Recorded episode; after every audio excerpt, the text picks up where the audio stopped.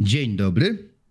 Mówi dla Was Jakub Mrozowski i jak zwykle są ze mną Marek Wierczyński Witam serdecznie. oraz Karol Rieband. No cześć. A to jest podcast Pogradane, gdzie rozwiązujemy problemy, których nikt nie ma. Witam Was panowie bardzo serdecznie. Y, Tak sobie wymyśliłem taki wstęp. Będę starał się nasz wstęp y, udoskonalać. Miło znowu być w naszym wirtualnym studio po krótkim czasie związanym z moją pracą, ale y, witam Was serdecznie. Mam nadzieję, że jesteście zdrowi, pozytywni, bo dzisiaj pozytywniej raczej nie będzie. O, zobaczymy. Znaczy już się po, przed podcastem... Weekend był po pozytywny.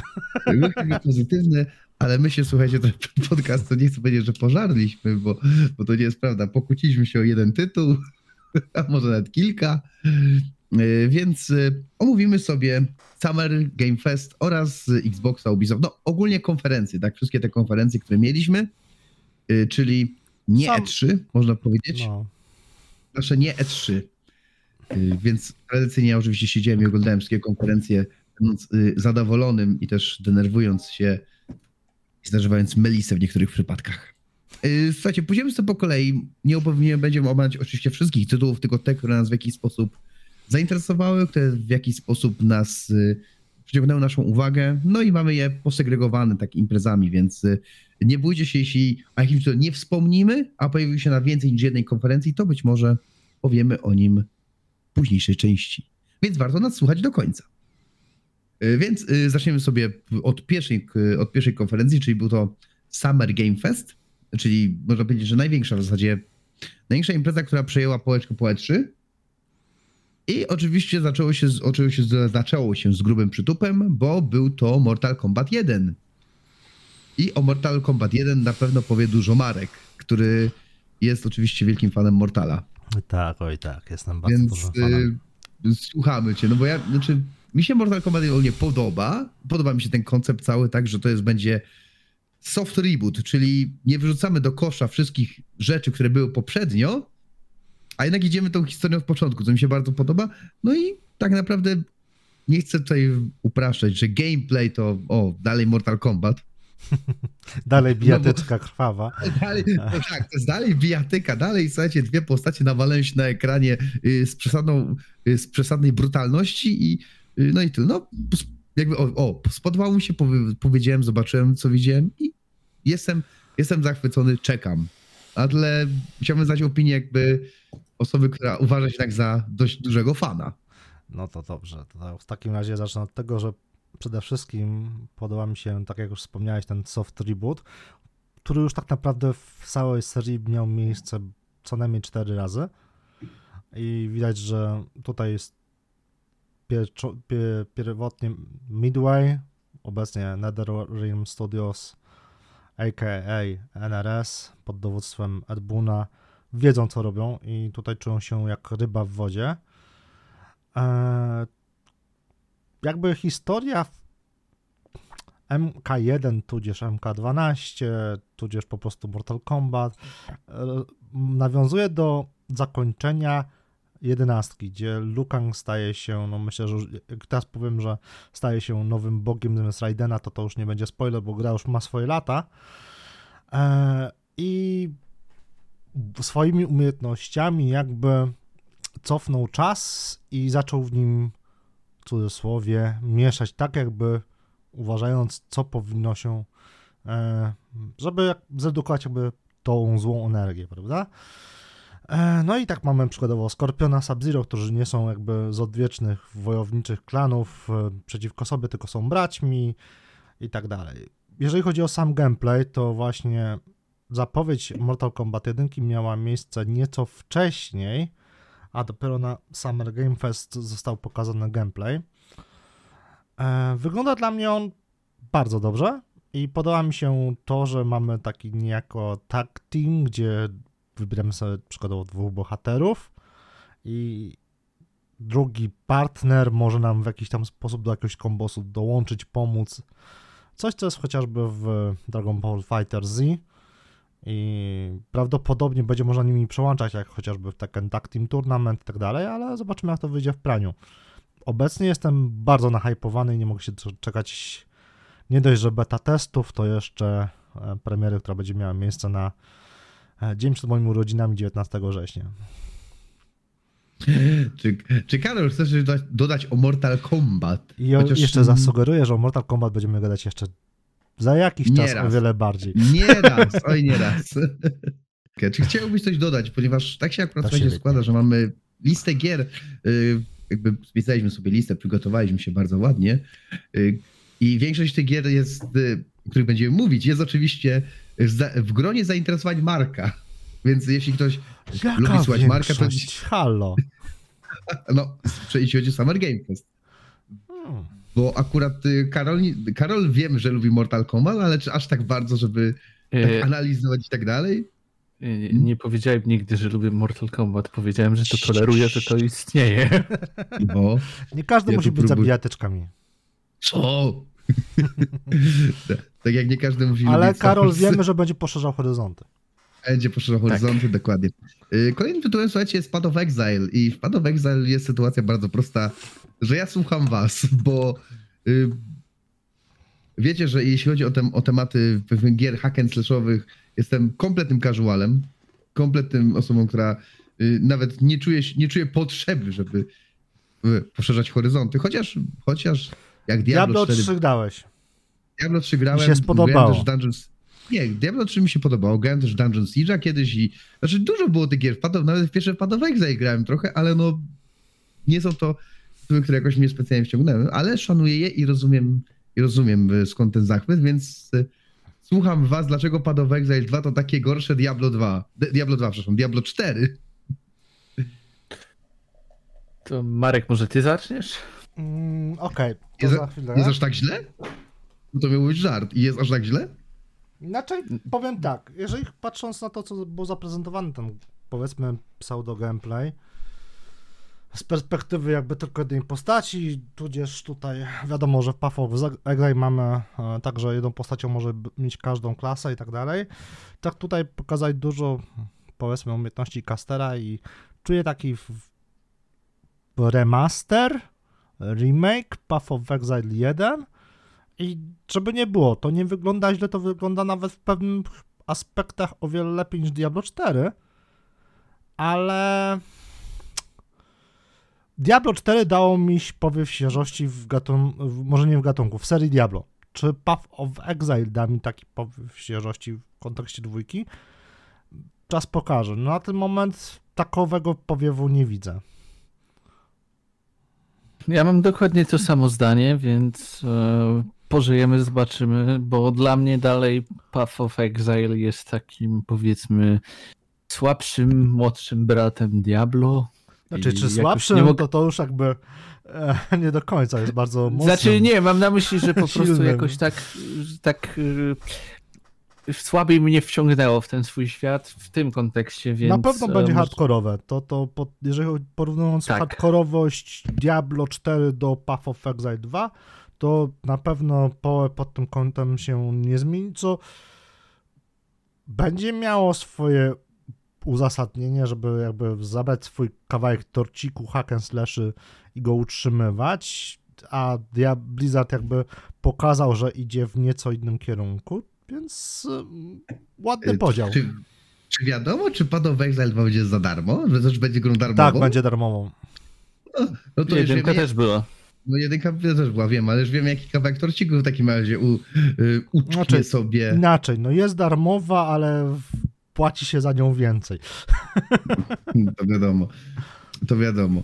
Y, słuchajcie, kolejną, kolejnym w zasadzie to nie jest gra, tylko dostaliśmy zapowiedź y, serialu, znaczy kolejnego sezonu, pewnego znienawidzonego serialu. Bardzo, który triggeruje niesamowicie Polaków. to your Witcher. Dokładnie, mianowicie chodzi o Wiedźmina 3. I na Wiedźmina 3 sezon, sezon trzeci. I ja tylko powiem od siebie, że gdyby, gdyby mi wyprali mózg i kompletnie nie wiedziałbym, czym jest Wiedźmin, nie wiedział, nie oglądałbym pierwszego sezonu, nie oglądałbym drugiego sezonu, tylko tak po prostu pokazaliby mi film. Patrz, jaki fajny serial fantazy. Ja bym się tym mega zajarał. Ja bym się tam mega zajarał, byłoby to świetnie zrobione dla mnie, ale niestety tak nie jest. Znaczy, no nie Niestety, oszukujmy tak się, nie jest. wizualnie nie jest źle, jest nie. naprawdę świetnie, ale e, znając jakby...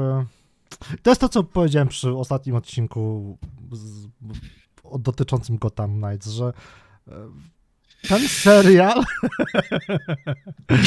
niekoniecznie musi być dla fanów książek, fanów gry, może być dla zupełnie innego typu odbiorcy. Powiedzmy niedzielnego casuala fantazy, który po prostu był, chce obejrzeć coś do sałatki, Poduszki. grilla, poduszki, Dla etc. kogoś, kto jest I fanem to- Henry'ego Cavilla. I to, no, to się też zmienia, tak? Jak, jak wiemy. Od czwartego sezonu. Ale i ten serial może przykładowo mieć właśnie tego typu odbiorców i to nie jest nic złego, no ale jeżeli patrząc pod kątem jakby hmm, e, nasze nie maniem odpowiedniego odbiorcy, czyli hehe, książki w gry w CD Projektu, no to się zawiedzie. No i się zawiódł. A wiedzieliście, plus jeszcze dochodzą informacje kolejne o, o zmianach, Znaczy, to jest jakby, to, to jest to, co powiedziałem przed sekundą, że jakby Tak. znając fabułę książek, uniwersum i tak dalej, to ten serial będzie odrzucał. Ale jeżeli wyłączysz tą otoczkę i będziesz się próbował cieszyć z, zdjęciami, charakteryzacją, nie wiem, po prostu fantastyką, no to może się podobać. Czy Karol chcesz coś powiedzieć? Bo tak patrzę, że walczysz z myślami, czy nie, do wal... czy nie dorzucić oliwy do ognia.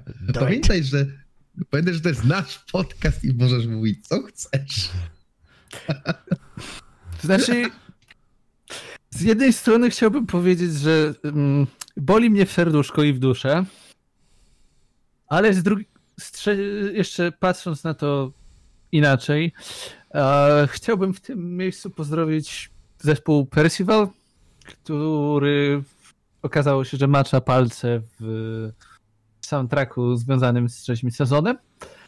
Więc e, tym oto pozytywnym akcentem za, y, zamknę swoją wypowiedź na temat trzeciego sezonu, bo naprawdę musielibyście wyciąć dużo tego podcastu dzisiaj. Melisa. O, Melisa dożylnie. Dożylnie. Melissa. Dożylnie Melisa. I'm win!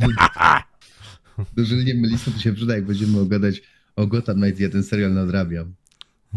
Ale to... To za tydzień. To za tydzień. E, Za- za. Witch, Witchfire, słuchajcie. Witchfire, czyli kolejny tytuł, który jest grą polską, jakbyście nie Nomen wiedzieli. omen twórców, twórcy Wiedźmina jedynki, nie, nie jako Dokładnie, Adriana Chmielarza. dokładnie. Pa, ze... Musiałeś powiedzieć imię i nazwisko. No pozdrawiamy pewnie, go, nie? Oczywiście. Pozdrawiamy Może pana, kiedyś się pozdrawiamy pojawi. Pana. Może kiedyś się pojawi, więc y, wiem, że Mark jest strasznie zawy na Witchfire. Mnie Oj, Witchfire, mnie Witchfire się podoba w, same, w samej koncepcji, ale jak wiadomo, nie jestem aż tak do tej gry przekonany. Szczególnie, że ona chyba miała mieć coś Souls-like'a, z tego co pamiętam. Mm, ona pierwotnie miała być takim Miała właśnie FPS-owym pierwotnie- Souls-like'iem, ale w końcu potem to się zmieniło, ale dalej jakby mnie nie tyle sam gatunek interesuje tej gry, co kurwa klimat, stylistyka, świat przedstawiony. Po prostu Czy liczysz na takiego. Duma, tylko że w klimatach y, Czy takiego duma? Hmm. Wiesz co, liczę na świetną hehe gameplayową fabułkę, bo tutaj naprawdę klimacik może być fajny, a to co zaprezentowali i przed laty i teraz gameplayowo mi się fajnie e, spina i pasuje. Więc czekamy na Witchfire. Czekamy. Głównie Marek czeka. Czy Karol Znaczy- też czeka? Ja też czekam, tylko Jest jedna wada. jest jedna wada, bardzo duża wada, No którą, to powiedz o tej wadzie.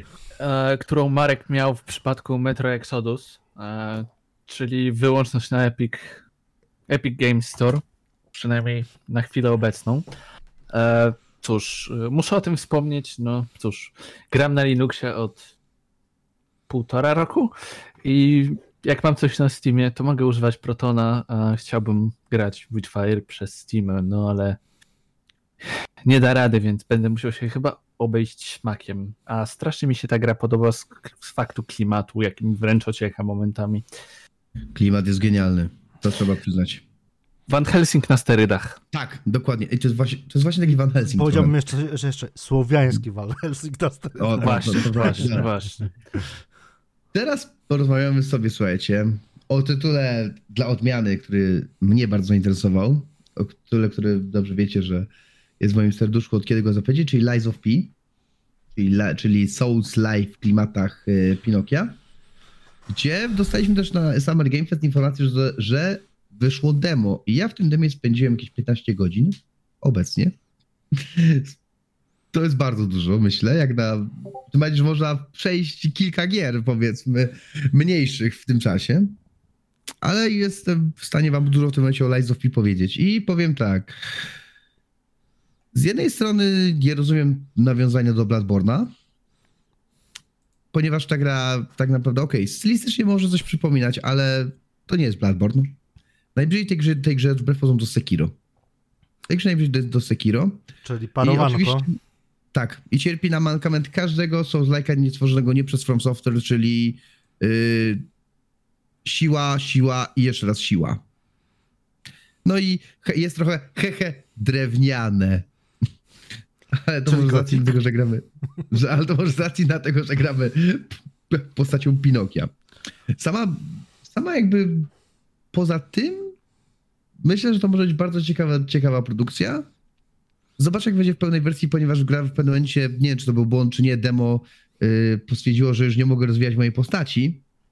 I tak naprawdę zablokowało w pewnym momencie mój poziom na, na tam 16 czy czy 17. I tak naprawdę będę wiedział, jeśli chodzi o skalowanie, jeśli chodzi o sam, y, o sam jak wygląda sama rozgrywka, to będę, to mogę, to będę wtedy mógł coś więcej powiedzieć, kiedy zagram w pełną wersję. Na obecną chwilę powiedziałbym, że jest to bardzo prosty Souls-like, który ma wiele upierdliwych yy, ko- konstrukcji korytarzy. O, Na zasadzie kilka takich wąskich gardeł, gdzie ciężko jest przejść, ale kiedy już opanujesz, jak sobie z nimi poradzić, to jest okej. Tak, coś jak, coś powiedzmy jak fan, jak tak zwany, jak Forteza Sena w, w Dark Souls 1. mhm. Typowo jest taki właśnie motyw, gdzie mamy taką kładkę, gdzie mamy dwóch uczy, gdzie mamy gościa, który ma taką włócznię i on wchodzi na tą włócznię oczywiście, więc y, automatycznie spadamy. Jeśli tego gościa z włócznią pokonamy, to wtedy dostajemy strzał i spadamy w dół i umieramy. Ale to da się powiedzmy bardzo szybko pokonać. Wystarczy użyć tej łapy, gdzie mamy właśnie te modyfikatory, przyciągnąć go do siebie, zabić gościa z włócznią, przebiec na drugą stronę, zabić gościa z, z, z bronią. To jest bardzo Już jakby... zatizował, kurczę. Już zatizowałem, jak to zrobić. Nie, jakby. Jakby to, to, że ja później nauczyłem się, w tej, że patrzę, czy tej grze da się oczywiście przebiec do, najszybciej do bossa, to też jest oczywiście moje zboczenie odnośnie tych gier. Mhm. Więc ja czekam na Lies of P. Tym bardziej, że będzie oczywiście w dniu Również. premiery w Game Passie. Jeśli ktoś chce spróbować, to warto. Tym bardziej, że wydaje mi się, że będzie, będzie wbrew pozorom prosta gra. Y, Coś, co jest bardzo fajną rzeczą, przede wszystkim przed bossem będzie sklepikarz. Oraz druga ciekawa rzecz, dusze, znaczy dusze, odpowiednik dusz, co się nazywa. Drewienko. Jakoś, nazwijmy to duszę, słuchajcie, nie pamiętam jak to się nazywa. O, uwaga, w przypadku porażki z bossem odradzają się przed bossem, przed wejściem na arenę. O. Co jest, co jest, coś, co jest dość bardzo, co jest bardzo dużym ułatwieniem wbrew pozorom. No tak, no bo Patrząc- jeżeli wejdziesz Tak. przykładowo na bossa Tak. i masz 13 tysięcy drewienek, Na przykład, sinderów, tak. jak to kogoś nazwiesz, tak nazwiesz, Tak? Zginiesz na tym bossie, to będziesz wiedział, że przykładowo, oho, nie jestem jakby w stanie go pokonać, więc e, dogrinduję, a nie będę stratny, nie? I to, A te 13 tysięcy i tak odzyskasz, bo jest przed bossem. no właśnie, nie? Więc jakby przed bossem. to jest Tak, fajnym a, grań, zabiegiem. a jeśli chodzi o grind, to też jest ciekawe. Muszę jestem właśnie ciekaw, jak to jest związane z. e, Jak to będzie związane z samą grą, samą grą, ponieważ jest duża możliwość, że będzie można się w Lies of P bardzo prosto wyfarmić, ponieważ statys- zwiększenie, zwiększona jest statystyka na zasadzie tyle ile musimy wydać punktów, żeby zdobyć postać, ten współczynnik, który rośnie, bo zawsze pamiętajmy, że w, Soul- że w Souls-like'ach jest tak, że zawsze musimy tych dusz wydać więcej na kolejny poziom, czyli powiedzmy tam jest, powiedzmy tam za pierwszy, żeby to ułatwić no ludziom, jedna, trzy, dziewięć. na przykład, tak, że za pierwszy, że za, żeby 1 czy 9, to współczynnik powiedzmy tego w Lies of P jest tak niski, że ja przez godzinę byłem w jednej lokacji i grindowałem sobie. I wystarczyło, że pokonałem przeciwników z jednej lokacji i już miałem punkty uzbierane na kolejny poziom. Bo ten współczynnik, który rosnął, był bardzo, bardzo niski. Tam powiedzmy było, powiedzmy tam 1000 i 1010, taki przykład powiedzmy, nie? No to Więc wiesz, to też... pytanie, mm, czy to przykładowo nie było pos- pod, obniżone na potrzeby testów, tak? Właśnie dlatego jestem, dlatego mówię, że to może być kwestia dema. A powiedz wszystko mi, jak wyglądają Mhm. walki z bossem, jeżeli takowe się pojawiają? w, w jakim sensie walki z bossem? No, czy to miałeś już walkę z bossem Były, i- były trzy walki z bossem. I jak demie. jakby zapatrujesz się na ich poziom trudności, skomplikowanie, Yy, sygnalizowanie tak. ataków i tak dalej. Sygnalizowanie ataków, powiem tak, sygnalizowanie ataków jest bardzo ciężkie, bo przeciwnicy są bardzo agresywni, są szybcy i bardzo agresywni i ciężko jest czasami wyczuć, co robią. Tym bardziej, że w pewnym momencie trafiają w taki tryb szału, który jest zaznaczony, że są na czerwono, wtedy nie da się jakby ich ataku, da, da się na, uniknąć, ewentualnie perfekcyjnie sparować, co jest, jest ogólnie, prawda, jakimś tam rozwiązaniem, więc ogólnie zróżnie. Oj, to będzie wszystko zależeć tak naprawdę od bossa, Coś jak pierwszy Od boss bossa. w Elden Pierwszy Ringu? boss po, pierwszy po, coś jak pierwszy boss z Elden Ringu? Nie, nie, nie. Powiedziałbym, że Jeśli chodzi mi o agresję. dużo bardziej, czasami dużo bardziej. Powiedziałbym, że agresją są bardzo podobni do Bloodborne'a. Agresji, Okej. są bardzo agresywni i też jest ten tryb, ten motyw, gdzie jeśli go zaatakujesz, to odzyskujesz trochę zdrowia. Dalej też to jest, to występuje w tej grze. Więc jakby tutaj jest, co to mówię, to, to jest gra, która jest bardzo, która mnie bardzo ciekawi, ale nie jestem w stanie się powiedzieć, czy jest to dobry Souls, czy będzie to dobry Souls-like. Jestem w stanie powiedzieć, że, nie, że to będzie fajna gra, ale czy dalej później będzie coś lepiej, gorzej, to się wszystko przekonamy. To się później przekonamy. Na razie jestem zach- zachwycony. Jeśli słuchajcie, jeśli ktoś z was chce dalej demo jest, więc można sprawdzić demo. Okej. Czy ktoś z was chce coś dodać? Bo myślę, że wyczerpałem całkowicie temat Lies of P. Aż nawet za bardzo. moment jakby chyba tak, Hmm? chyba jest okej. W sensie Chyba jest okej. to, co powiedziałeś, Czy ja- wyczerpuje, chyba że Hmm? Karol coś chce. Oczywiście dużo nawiązań też do samego Pinokia. Jeśli ktoś zna historię Pinokia, to tam znajdzie masę nawiązań, tak? Ale No to właśnie, i to mnie najbardziej ciekawi z tej perspektywy, no wyobrażacie sobie Pinokia na arenie? jest... Powiem ci, że fajnie, to, nie, powiem ci, że to wszystko fajnie jest przedstawione. Y, No i oczywiście, słuchajcie, więc oczywiście przejdźmy sobie do kolejnego tytułu, jakim jest Alan Wake 2. I tu myślę, że, że ja i Karol będziemy zachwyceni. Znaczy, Znaczy, wiesz co, ja mam jedynkę do nadrobienia, więc e, ja to mogę powiedzieć, że jedyne co ja z Alanem mam wspólnego to... No, przecież grałeś w Alan Wake'a. Nie wiem, czemu się Nie, tak nie, nie. że- Nie, ale y, znam tą postać chociażby dlatego, jeżeli mnie pamięć nie myli, był pisarzem. Tak. Jakby przez to, że interesuje się tym, jak pracują pisarze, no to gdzieś mi tam musiał utkwić w głowie. Był pisarzem, a teraz został Johnem Wickiem. Wiesz, każdy, każdy chleb jakoś musi zarobić, nie? Nie, no śmie- znaczy, znaczy o co mi chodzi? Chodzi mi o jego wygląd, tak No nawiązujący, ja że, wiem, wiem, wiem. wiem. że jak ten jakby Keanu Reeves rozpo, roz, yy, rozpropagował pewien wygląd Pewną charakterystyczny, stylową. Stylowe i jakby bardzo mi się to podoba, słuchajcie, że w popkulturze wyszło to, że to jest stylowa na Johna Wicka i to mi się bardzo podoba. Yy, dlatego taki, taki, że tak powiem, głupi żart. Na Baba Jagę. Baba, tak, na Baba Jagę. Boogeyman. I jakby, jakby Alan Wake, jakby mało można powiedzieć o tym, co zobaczyliśmy, bo tak naprawdę był to gameplay, który był przedstawiony, yy, który już widzieliśmy wcześniej na trailerze Mhm. I było to, jakby jest to w porządku, tak? Jakby jestem ciekaw, podoba mi się, że jednak ta walka będzie dużo bardziej jak zmieniona pod względem tej jedynki, czyli tego, że się odświetlaliśmy tych wrogów, a potem musieliśmy ich zaciukać latareczką. Najpierw musieliśmy ich, my ich, że tak powiem, zabić latareczką, a potem zabić pistolecikiem. Bardzo to uproszczając. Teraz widać, że to będzie może bardziej dynamiczne. Alan Wake słuchajcie, bardziej dla mnie swoją fabułą, historią i tego jestem najbardziej ciekaw, a tego dostaliśmy jak na razie jak najmniej. Ale intryguje. Mnie, czasem. mnie ta gra intryguje. Właśnie intryguje. możliwe, że to był celowy zabieg e, do Tak. e, pokazywania jak najmniej, no bo to ma zaintrygować, tak, tak, no bo tak, tak. No jak zdradzą ci fabułę, no, no to no i oczywiście Sam Lake w postaci detektywa, który możli, może lub nie po, powie, że nazywa się Max Payne, ale raczej, ale raczej w to wątpię. Chyba, chyba nie powiedzieli, jak się ta postać nazywa do końca, ale, ale wiecie, no, zobaczyć twarz Sama Lake'a na, na agencie FBI i już jest, i już po prostu ludzie mają, o kurde, to jest Max Payne. Ale dobra. Przejdźmy sobie dalej do Baldur's Gate'a 3. To ja tutaj tylko powiem króciutko. y, Nie wypowiem się, y, jaram się, ale mam do nadrobienia jedynkę i dwójkę przez Krzysztofa e, M. Maja, więc y, zrobił mi lekki hype.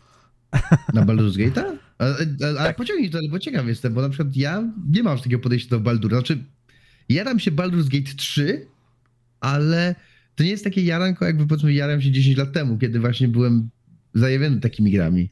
Znaczy, z tego co Mhm. oczywiście pamiętam, to raczej on e, jest on. To jest taka Pillars of Eternity. O tym wspominał, ale przez to, że e, lubię testować gry działające na Linuxie, zresztą Marek potwierdził, bo A. dlatego kupiłem e, wspomniany tytuł. E, Mhm. Też jakby to poszło hurtem, więc mam te dwie, powiedzmy, serie do ogarnięcia Ma to chwili. sens, ma to sens. Ma to No. sens, dobra. Marek, ty, to, ty, bo chyba ty chyba nawet przecież Baldur's Gate'a 3 grasz i to grasz od, y, od dłuższego Od czasu. ponad rok, od, że tak No powiem, właśnie. pierwszej wersji jakby, która wyszła.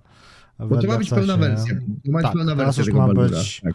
pod koniec sierpnia pełna wersja. Zajęło to twórcom około prawie dwóch lat, tak od wejścia w Early Access, co moim zdaniem jest to chyba jedyna gra, która w pełni jakby spełnia mm, formułę Early Accessu jako takiego, że to nie jest na zasadzie hej, rzućcie nam złota, to se coin to your e, game, tylko po prostu faktycznie mają feedback od graczy, starają się ten feedback przenieść do gry.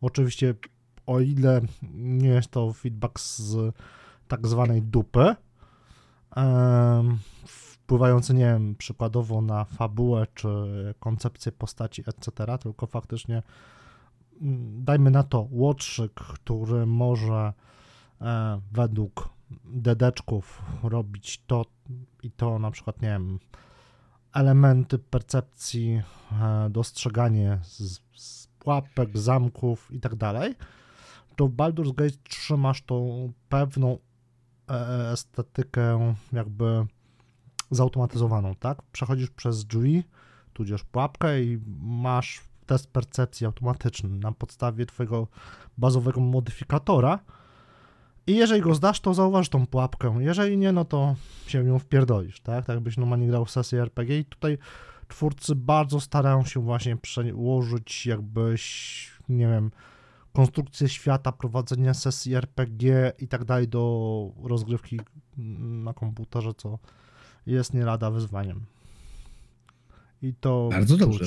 I każda postać, jakby utarło się gówniane przekonanie, że Baldur's Gate 3 to jest e, Divinity Original Sin 3. Co jest kurwa główną prawdą. Oczywiście Divinity jest zajebistym RPG-iem, ale Baldur's Gate po prostu, jeżeli chodzi o prowadzenie fabuły, o system dialogów i tak filmowość i tak dalej, to po prostu bije Divinity na głowę i jedyna wspólna cecha to jest po prostu silnik. A i tak jest Więc- mocno zmodyfikowany. Nie no, brzmi to bardzo ciekawie. Jakby jestem, podoba mi się ten, że oni faktycznie próbują, próbują w razie narzucić to, że czujesz jakbyś grał w sesję RPG. To mi się bardzo No. podoba. Prosty przykład. Przez godzinę Mhm. jakby robiłem sobie quick loady tylko po to, żeby zrzucać typa z e, schodów jako łotrzyk, zakładając się mu na plecy po prostu wiesz, sk- skopa go zrzucać ze schodów albo nie wiem, e, zrzucać go za, za balustradę, barierkę, jakkolwiek to nazwiesz, na schodach takich, wiesz, kamiennych, nie? I bawiłem się tą mechaniką jakby e, nagminnie i to jest właśnie taka typowa mechanika dedeczkowa, której jakby nie masz w innych grach typu Pillars of Eternity, typu e, Numenera, Tides, Planescape Tournament, e, Pathfinder i tak dalej, nie? To jest naprawdę coś, Mhm. co ludzie, co twórcy z Lariana starali się właśnie, wiesz, można by powiedzieć, starali się przełożyć tak, jakby gracze chcieli zepsuć grę, e, e, sesję RPG. Że możesz zrobić naprawdę dużo rzeczy, na co ci pozwala twoja wyobraźnia. Zresztą w Divinity było podobnie, bo hehe, pozdrawiam Mateusza Raszkiewicza, beczkomancja w Divinity, tak?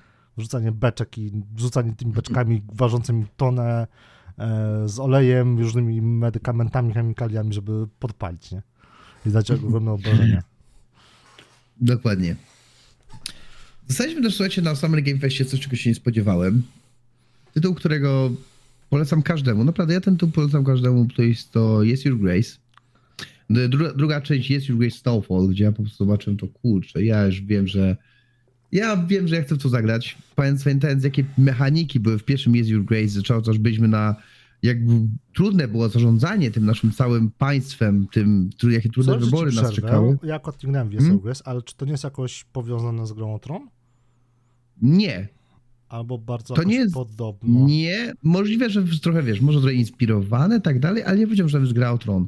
Nie, nie, Powiedział, że tylko po taki- prostu jakby Hmm? chodzi mi o aspekty, wiesz, zarządzania królestwem. Nie ma aż takich, nie ma tam aż takich intryg, jak, znaczy, są tam jakieś tam intrygi powiedzmy, ale nie są takie intrygi na zasadzie tego, że zabije tego, żeby zdążyć, bardziej chodzi o to, że co musimy zrobić, żeby nasze królestwo przetrwało, tak, że tutaj musimy wydać naszą córkę y, za jakiegoś tam króla, czy to musimy zrobić, żeby ocalić nasze królestwo, czy nie wiem, czy lepiej powiedzmy, do okej, nie mam zasobów, ale muszę tym wieśniakom pomóc, jakby to wszystko jest, y, czy tutaj na przykład wziąć jakąś powiedzmy, czy zdecydować się, żeby tutaj powiedzmy przekazać część moich zasobów dlatego, żeby mi potem pomógł, jest to wszystko tak, wiesz, bardzo dużo jest to aspekt ekonomiczny, wbrew pozorom jest to strategiczny, ale również na zasadzie też y, oczywiście naszych y, decyzji, jak to wszystko działa. Tam oczywiście dochodzi do wojny i tak dalej.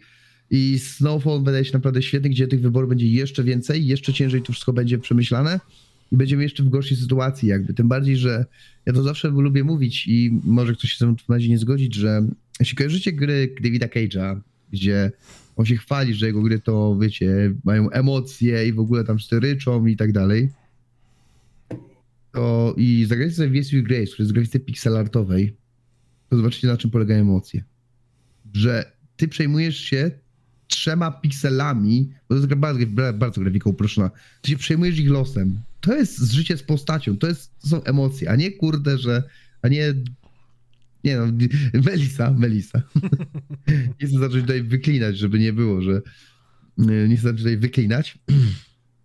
Ale ogólnie polecam, słuchajcie, jeśli nie, nie skorzystaliście jeszcze, zagrajcie w pierwsze Gates of Grace. Gra na około 5 godzin, ale świetna naprawdę.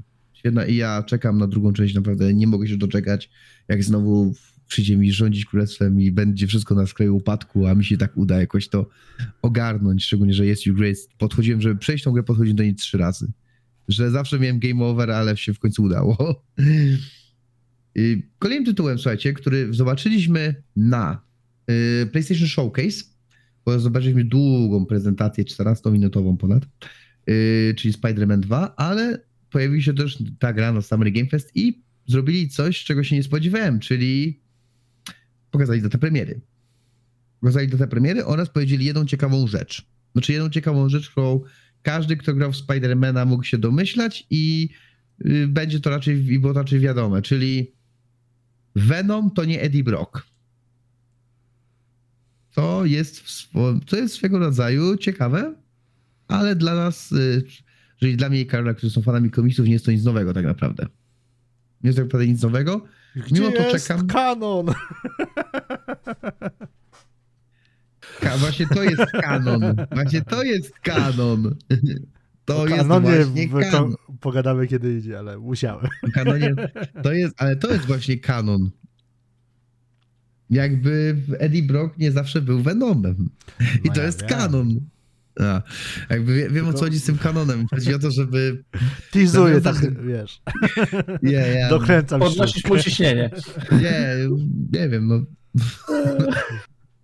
Słuchajcie, jeśli Nie, będzie, to nie jeśli jest będziemy podnoszenie nagrywać. ciśnienia, to jest po prostu, em, jak to się nazywa, Mhm. popraw mnie, jeżeli się pomylę, Karol, to jest po prostu przyzwyczajenie do złego, do sytuacji, która nastąpi. Jak będziemy, jak będziemy, jak będziemy słuchajcie, nagrywać e, o Gotham Knights, to, to zrobimy dwie wersje. Wersję ocenzurowaną i nieocenzurowaną.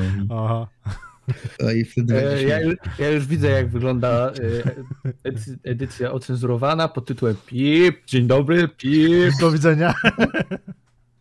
Gdzie, to tak, dzień dobry, pip.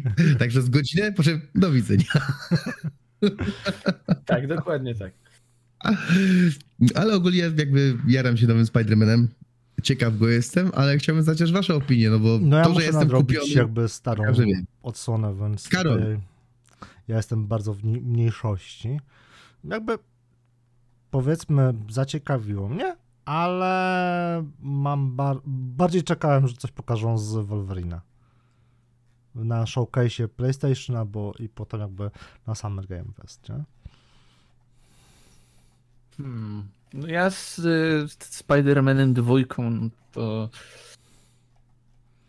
jestem ciekaw po prostu głównie historii, a nie zmian w, w kontekście jedynki. Jakoś tak zmiany w kontekście jedynki, jakby ja tam widzę, że nie będzie praktycznie żadnych, powiedzmy, poza... Ciekawi mnie tylko, jak, jak będzie to przekładane na Milesa i Petera, czy będziemy się między nimi przełączać, czy będziemy mogli sobie wybrać, czy to będzie tak Wiesz jak w GTA podejrzewam, 5? że to może być tak jak było ze scenami Mary Jane, mm, to używaliśmy jej przecież w jedynce, Że- że prawie praktycznie nie było takiego przełączenia. W sensie, że to było Znaczy- wpisane w fabułę. Znaczy, czy, ale czy na przykład, wiesz, czy będzie na przykład możliwość, że powiedzmy ktoś woli latać sobie Milesem, ktoś sobie wylatać Peterem, czy bardziej to jednak będzie historia Petera, a Miles będzie tym dalej, tym jednak pobocznym Spider-Man, który się cały czas uczy. Wiesz Jakby co, to ja jest- zakładam, że Mhm. właśnie Miles będzie tym, Mhm. który dalej będzie się uczył i po prostu będzie przeskakiwać między tym a tym w formie fabularnym, nie? Może tak być, no. Chociaż myślę, że i tak, wiadomo, po New Game, po skończeniu gry i tak pewnie dostaniemy możliwość, wiadomo, yy, sterowania Miles. tak. Więc jakby tutaj, szczególnie tak jak było, na przykład, było tak jak było w Ultimate Spider-Manie, słuchajcie. Znaczy, jeśli ktoś grał w Ultimate Spider-Man na PlayStation 2, gdzie mieliśmy możliwość właśnie grania i, i Spider-Man i Venomem, co było też bardzo fajne.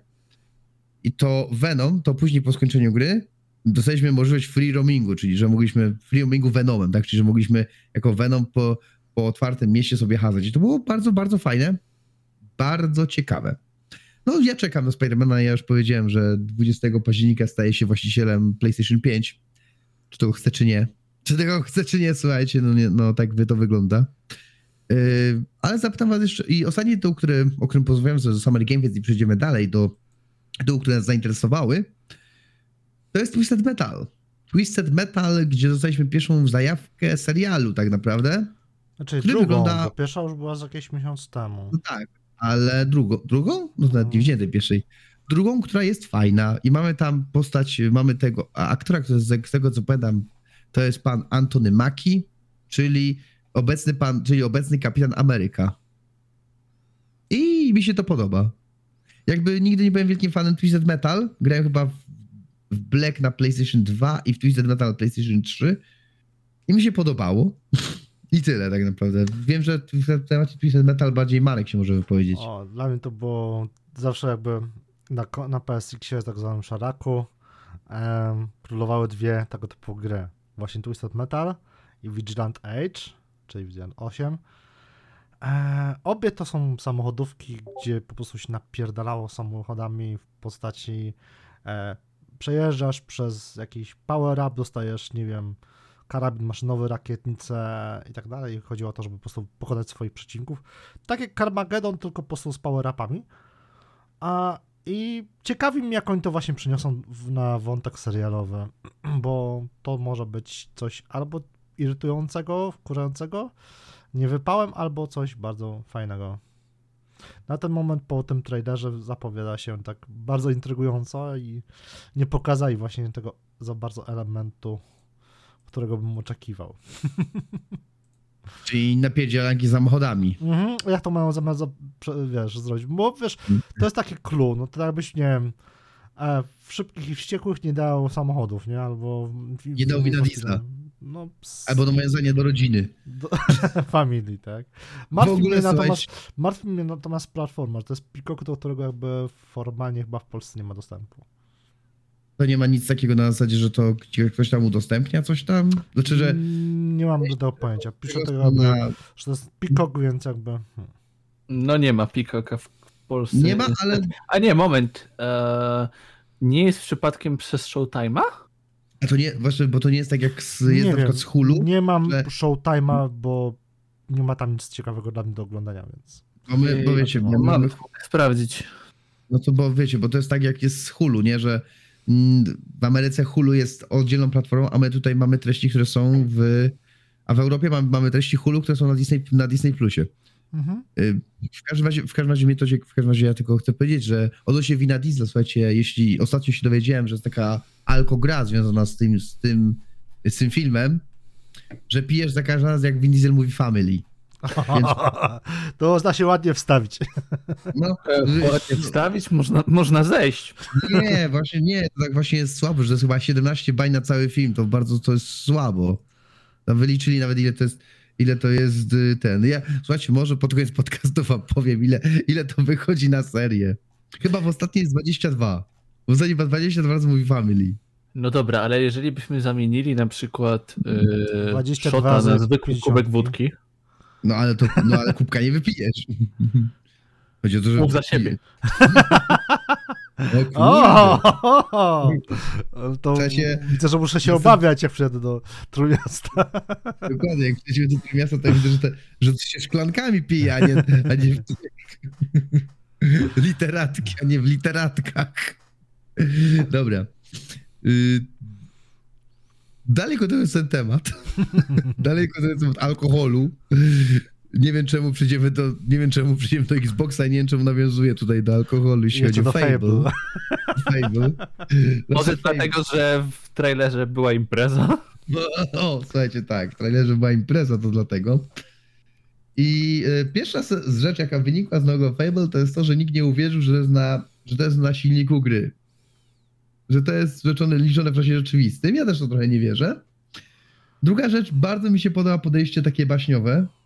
Chociaż sam trailer mnie nie przekonał, to wierzę w Playground, daje, daje im powiedzmy ten, y, to zaufanie, bo to, co zobaczyłem, naprawdę wygląda fajnie. To Fable wygląda fajnie. I na przykład ten motyw z tym właśnie mm, gigantem, nawiązujący do oczywiście baśni o Jasiu, Fas, o Jasiu Fasoli, tak, o, o, o Jasiu i o, i o Fasoli, jest, y, podoba mi się i czekam na więcej. Szkoda, że nie dostaliśmy faktycznego, jakiegoś faktycznego gameplayu, czy faktycznego powiedzmy mm, powiedzenia tego więcej, co to w końcu będzie. Więcej informacji na tej premiery, ale podoba mi się. Mi się naprawdę podoba. Tym bardziej, że Fable zawsze było taką właśnie ba- bajkowością potrafiło wiele wygrać. To ja tylko dodam od siebie jedną króciutką rzecz. E, przez cały jakby trailer nie mogłem się otrząsnąć z wrażenia, że narratorem jest typu, który grał w technikach magikach. Tak, ej, ej, też tak miałem, że to jest ten sam typ, nie? I ja po prostu w pierwszej chwili miałem takie, Boże, czy my będziemy mieli grę technicy magicy w końcu, że zrobili taką nerdozę totalną, ale potem odpalili Fable'a i miałem takie hmm, Ale mi się, Rickrolled. mi się to, że, że, to jest, że to był ten sam koleś. Że to, ale przynajmniej, że podkładał głos mu. Tak, dokładnie, ale też w sumie wyglądał jak ten gościu. z- Tak, tak. Zaraz się okaże, że to jest ten gość. Ale on by pasował. Ale czekaj, bo to był serial brytyjski. Tak, Więc to by pasowało bardzo. To, no to, widzisz. Zaraz, kurde, sprawdzimy, czy to jest on. Zaraz, kurde, dobrze. Więc to jest Fable.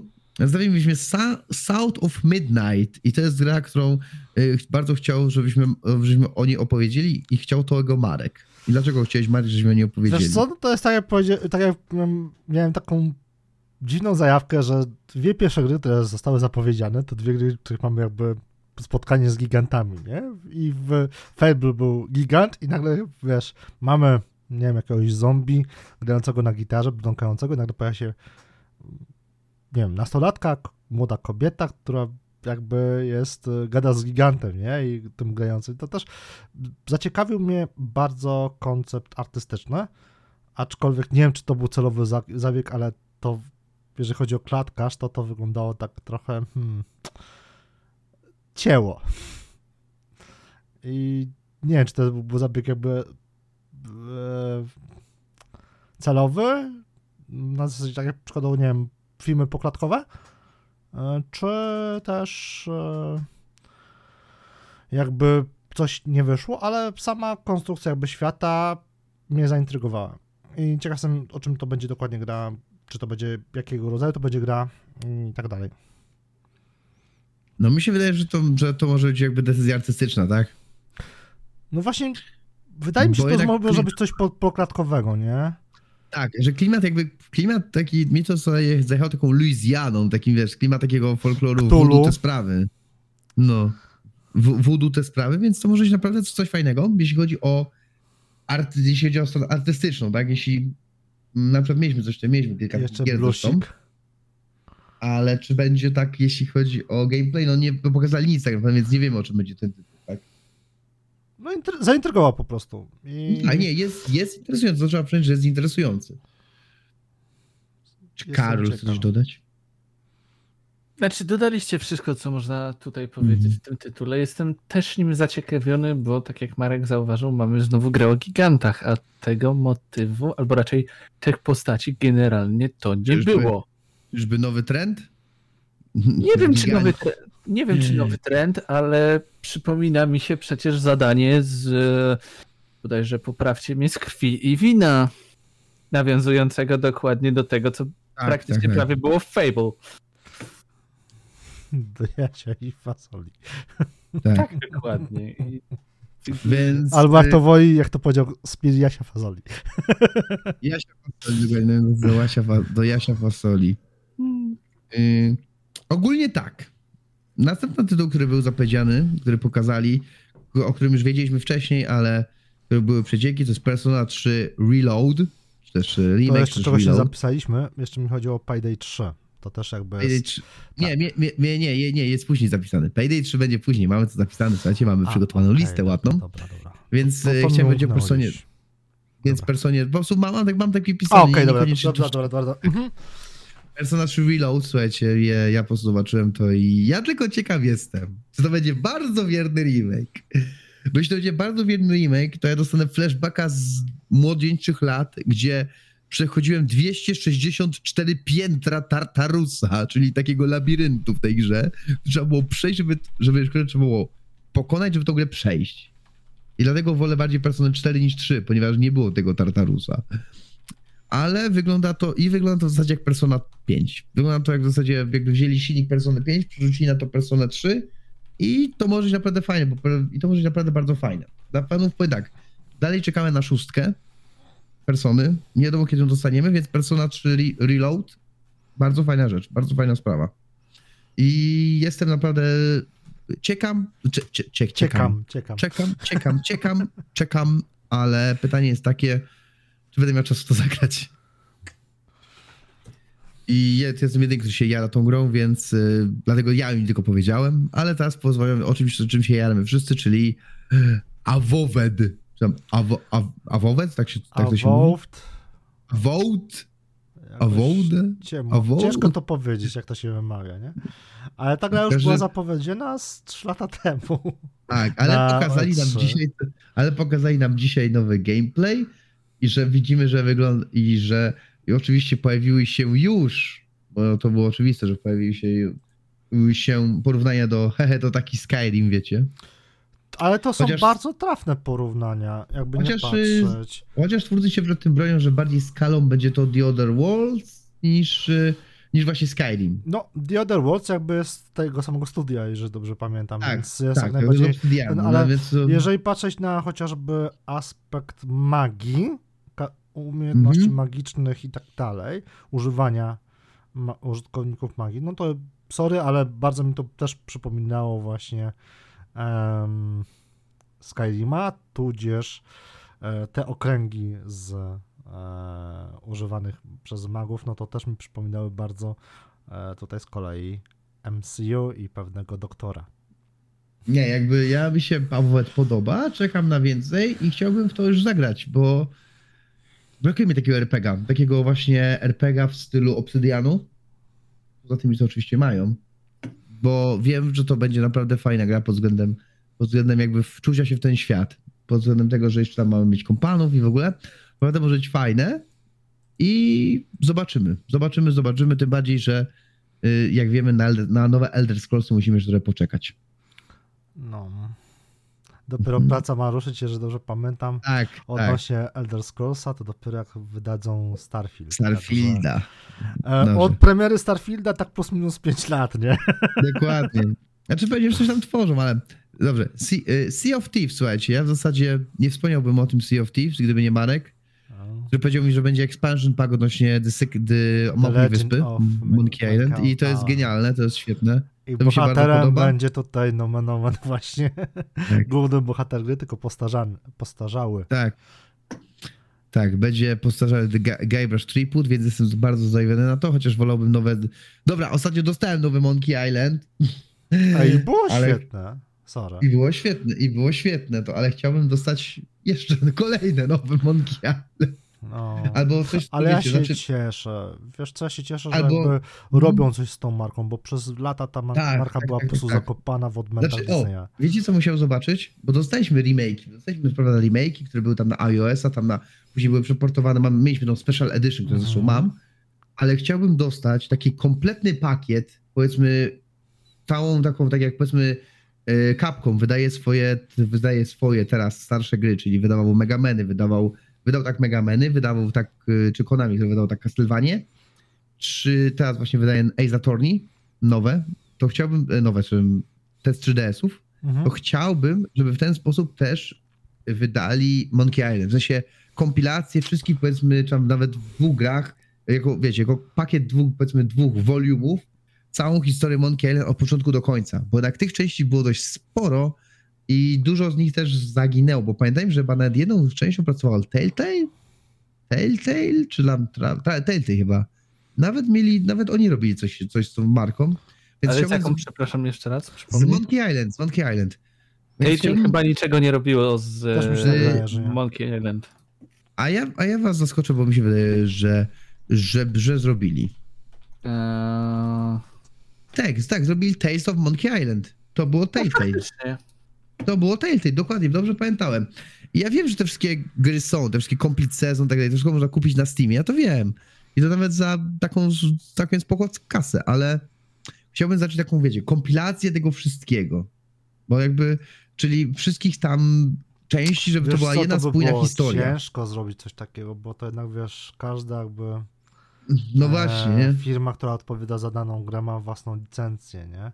No jakby o tym mówię, nie? Że, że tu, ja wiem, że to było ciężko zrobić, ale chciałbym, ale chciałbym coś takiego dostać po prostu, nie? Chciałbym, chciałbym coś takiego miło. dostać, ale wiem, że to było ciężko do wykonania. Ale wiadomo jak jest. Tak. Bo to jest tym bardziej, że tym bardziej, że wiele gier, wiecie, za, za, za, zaginęło w mm, zaginęło w czasie, że tak powiem. Na zasadzie utknęło na kilku platformach, chociaż wiadomo, GOG, GOG sobie jakoś, GOG nam próbuje to wszystko pomóc, ale jest jeszcze kolejny problem związany z tym, że oczywiście Monkey Island nigdy nie było nigdy nie dostał polskiej lokalizacji. To też jest niestety kolejna bolączka tych tytułów. No ale co zrobić? Co O, to ja zrobić? mam. To przez to, że przypomniałeś mi o lo- lokalizacji, to mi przypomniało mi się, że muszę e, od Marka e, poprosić o kontakt do Rysława, bo mam coś, co go może zainteresować, a nie wiem, czy on to posiada. Okej. O, ciekawe. Okej. Więc y, Payday 3. Teraz Payday 3, słucham ciebie Marek, bo ja dopiero o co odebrałem Payday 2 na Epiku i jeszcze nie grałem. A to było za darmo kiedyś na Steamie na stały czas chyba. A to też chyba wziąłem, nie pamiętam. To jest Ale też chyba nie bardzo grałem. fajna gra. Niestety, jeżeli chodzi o mm, utrzymanie tej gry, to jest droga, patrzę, jakby nieco taniej niż Simsy, bo tych DLC-ków było tak dużo, że jakbyś miał kupić wszystkie kom- mission pakiet, etc., to trochę byś się wykosztował. Ale to jest gierka w, po prostu heist, y, czyli mamy, dostajemy misję na obrabowanie jubilera, banku, etc.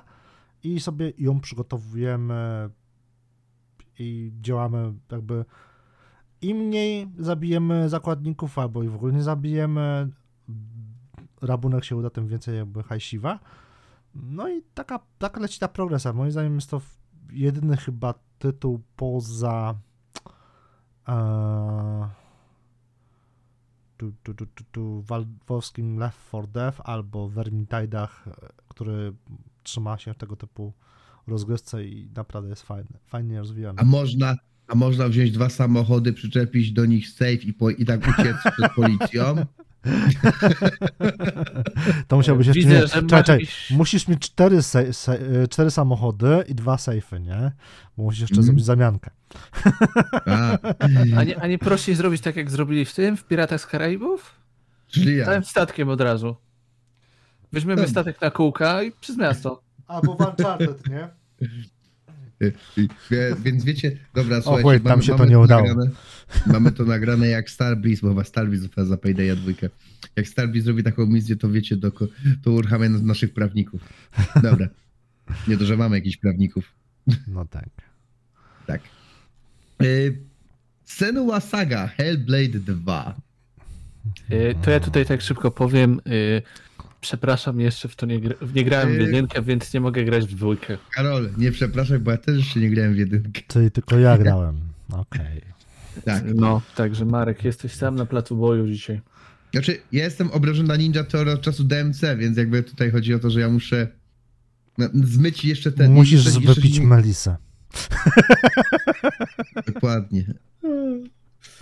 Oj, to będzie się ciągnęło bardzo długo. No ja mam problemy z gniewem. Problemy. Ale dobra. Pierwsze co, to jest chyba pierwsze studio, pierwsza gra, w której zajebiście zrobiono aspekt audio. Te wszystkie szepty, rozmowy wewnątrz głowy i wykorzystanie ASMR w taki właśnie jakby ładnie powiedzieć właściwy sposób, to rozpierdala czaszkę totalnie podczas rozgrywki. Jeżeli chodzi o warstwę gameplayową w jedynka, no to po prostu była. Tutaj jakby e, jedynka nie miała tej warstwy gameplayowej na wysokim poziomie. Taki przeciętniaczek, ale fabuła i klimat po prostu z gry powiedzmy 6 na 10 podnosi do 8,5 na 10, nie? Bo jest naprawdę mega sztosiwo. I patrząc po tym, co zaprezentowali eh, na tegorocznym showcase'ie, no jestem kurwa po prostu kupiony na tak, nie? Klimacik znowu zachowany, te szepty wokół głowy e, Sanua to po prostu majstersztyk. Wow. Jestem zaskoczony, że Marek tak po prostu, po prostu się wypowiedział o Senue. Senua Saga, Hellblade to 2, może ale... tak po, pozytywnie? Czy, No. Nie Znaczy no, ja wiem, że bardzo lubiłeś pierwszą część, że, świetnie. że lubisz tą serię. Klimat jest dla mnie w tej serię. grze jest świetny. Wiesz, te, Hmm? tutaj hehe, Karol psychologię studiuje, to tutaj może się świetnie jeszcze dodatkowo bawić, bo może e, analizować główną bohaterkę. Nie wiem, nie wiem. Darmowe głosy- praktyki po prostu, nie? głosy w mojej głowie mówiły mi, żeby w to nie grać. To mi się przypomina sketch e, Abelarda Gizy, którym przypomina o tym, że masz w głowie głos, który mówi ci wynieś śmieci i potem dodaje, że to jest żona. Nie, naprawdę Nie. polecam. Mm, Mhm. Dla samej fabuły, dla samego klimatu jest to świetne doświadczenie. Okej, słuchajcie. Teraz Dwójka, sobie... dwójka jeszcze z tego, co czytałem jakby Hmm. jeszcze przed e, Xboxem wywiady, to twórcy zdają sobie sprawę, że właśnie gameplay im średnio wyszedł, a przynajmniej nie tak jakby tego chcieli w 100% i nad nim dwójce pracowali, więc może być o jeszcze jedno oczko wyżej. Więc y, teraz porozmawiamy sobie o... Znaczy... Starfieldzie, no.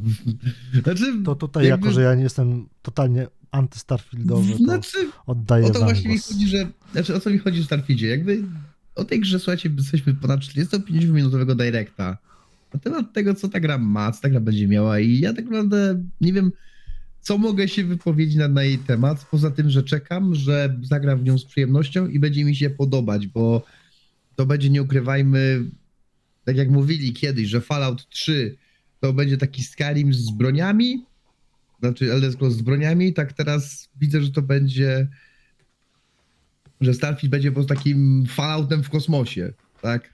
Nie ukrywajmy tego. I tam trochę jest oczywiście zmienione pod względem perków systemu, pod względem tych, tego, prawda, y, rozwoju statku i tak dalej. To jest typowa gra Bethesdy, która jest, nie chcę mówić, że zrobiona od szablonu, ale która jest kolejną generacją gry Bethesdy ja wiem, że się przy niej, będę się przy niej dobrze bawił.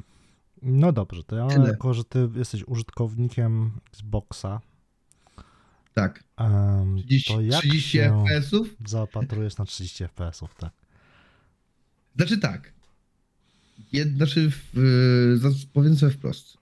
Dla mnie, jeśli faktycznie to będzie w przypadku, tak jak Xbox, tak jak zapowiedziałeś, Xbox, Xboxa, Xboxa Series X, Xboxa Series S, czyli to będzie natywne 4K i natywne 10, y, tam 2K, czyli to y, y, 140, 1400, to 1440.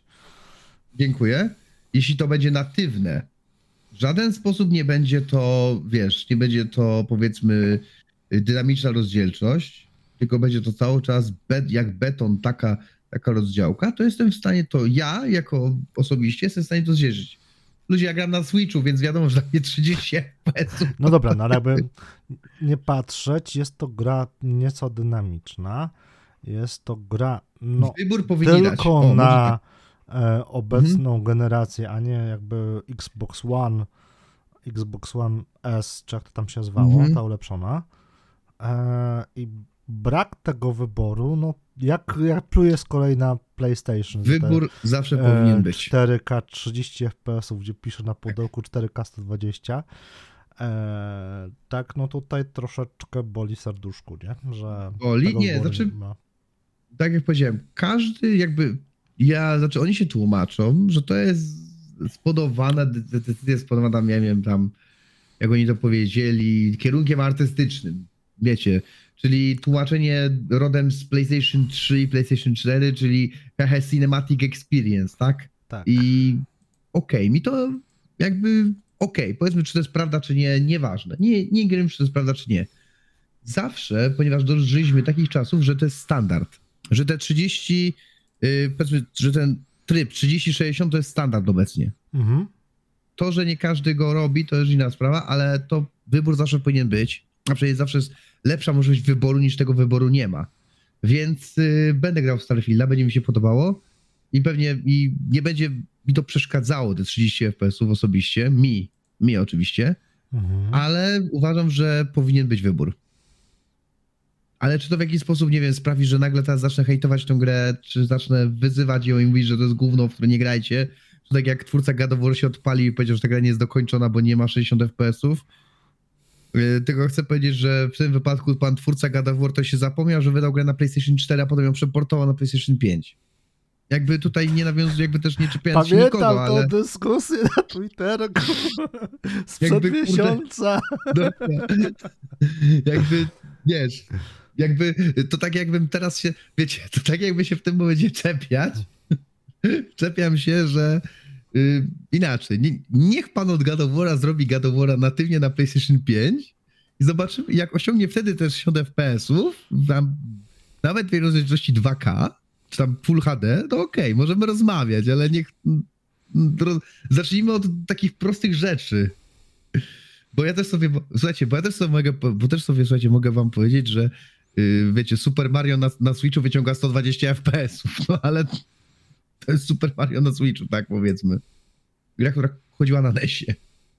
Znaczy taki przykład, bo nie wiem, czy chodzi o 120 FPS, ale chodzi mi o głupotę jakby tej sytuacji. Yy, bo, yy, ten. No bo wydałem sprzęt na, wydałem sprzęt, wiecie, wydałem grę na mocniejszy sprzęt i ciekawe dlaczego działa lepiej. Okej, jakby tyle w temacie Starfielda i ja myślę, że ktoś się... I no czekam, słuchajcie, jakby więcej o Starfieldzie możemy powiedzieć tak naprawdę, kiedy gra wyjdzie. Chyba, że Karus coś dodaje, się Starfielda. Znaczy mi to pachnie takim, może złe porównanie, Mass Effectem na sterydach. W sensie tej eksploracji tych planet poza e, jakby tylko tymi określonymi miejscami, które odwiedziliśmy w formie fabularnej, więc e, No Man's Sky wymieszane z Mass Effectem, pomieszane z Falloutem. Podoba mi się, że nie, podoba mi się, że od razu powiedzieli, że nie będzie tego, że eksploracja kosmosu, czyli to latanie między planetami, a same planety będzie to jakby wyróżnione, czy będzie to oddzielone od siebie, tak? Czyli nie będzie tak, że będzie że nie będziemy się przeszło niż rzeczywistym z planety na, na orbitę i z orbity na planetę, tylko będziemy się, będziemy wlatywać na orbitę, będzie cutscenka, że lądujemy, no i jesteśmy już na planecie. To mi się bardzo podoba, bo No. dzięki to daje mi to, tak, podoba mi się to, słuchajcie, bo dzięki temu wiem, że nie walą w ściemy. Że nie walą ściemy o pewnym, y, o czym zaraz przejdziemy przy opa- opadaniu kolejnych tytułów, ale y, jakby zrozumiecie później. Więc jakby, o, powiedzieli wprost, tak zrobimy, bo nie umiemy inaczej. Znaczy, wiesz co, mnie akurat gry Bethesdy zawsze intrygują, zawsze mnie jakoś tak zbijają z tropu, bo nie oszukujmy się, no, Bethesda jakby w fabułę nie potrafi w dużej mierze. Jeżeli chodzi o taką główny wątek i tak dalej, przynajmniej pokazują to w mm, Elder Scrollsach, ale jeżeli chodzi o konstrukcję świata samą w sobie, zawartość tego świata, no to od czasów powiedzmy hmm, Obliviona idzie im to coraz lepiej, a Skyrim pokazał, że naprawdę e, Znaczy, fajnie można to zrobić. Fallouty również poza chyba czwórką były bardzo fajnie oceniane, więc zobaczymy co pokaże Starfield pod tym kątem. Znaczy, problem Falloutów jakby i w Skylima w tym momencie był taki, że, czy Oblivion był taki, że historia, która była historie poboczne, historie postaci, te historie dodatkowe, które tam mieliśmy, były dużo bardziej ciekawsze niż Tak, główny właśnie wątek. mi chodzi o główny I to jest wątek. problem. Nie? I zobaczymy, czy, I to jest czy Starfield Mhm. Jakby pójdzie w tą drogą, że będziesz miał fajną piaskownicę z cie- ciekawymi czasami questami pobocznymi, ale z chujowym wątkiem głównym, czy jednak pójdą w kierunku wątku, wątku głównego, a reszta aspektów, które im wychodziły, pójdą na dalszy nieco plan, nie? No, ale akurat w tym wypadku Fallout 3 był... Jeśli chodzi o wątek główny Fallout 3 było bardzo fajnie. Ale w czwórce jakby... Czwórka nie, czwórka tam jest okropna pod względem właśnie takim, że fabał, że początek był fajny, ten jakby prolog, gdzie właśnie mieliśmy ten, ten wypad, to, to, ten wybuch tej bomby atomowej, było fajne, ale później jednak właśnie historie związane z Falloutem 4, czyli na przykład ci piraci, ci, ci robotyczni piraci tam byli, to było genialne z Bosponem, ale na przykład sam główny wątek, że szukamy swojego ojca, czy coś takiego, nie pamiętam jak to dokładnie było, W nie, trójce syna, miałeś wątek syna. taki, że byłeś dzieckiem, noworodkiem i jakby poznawałeś, Tak, to była trójka. I ten prolog tam zrobił Nie, mega w czwórce wrażenia. było pozna, szukaliśmy, w, trójce, w czwórce szukaliśmy swojego syna, tak, bo No tak, syn ale w trójce byłeś tak, noworodkiem, tak, tak, jakby tutorial był świetnie pokazany właśnie pod kątem... Tak, ten tutorial był świetny jakby też. Ja, ja żałuję, że tak mało czasu spędziłem w tej krypcie, bo ja bym w tej krypcie chętnie spędził więcej czasu.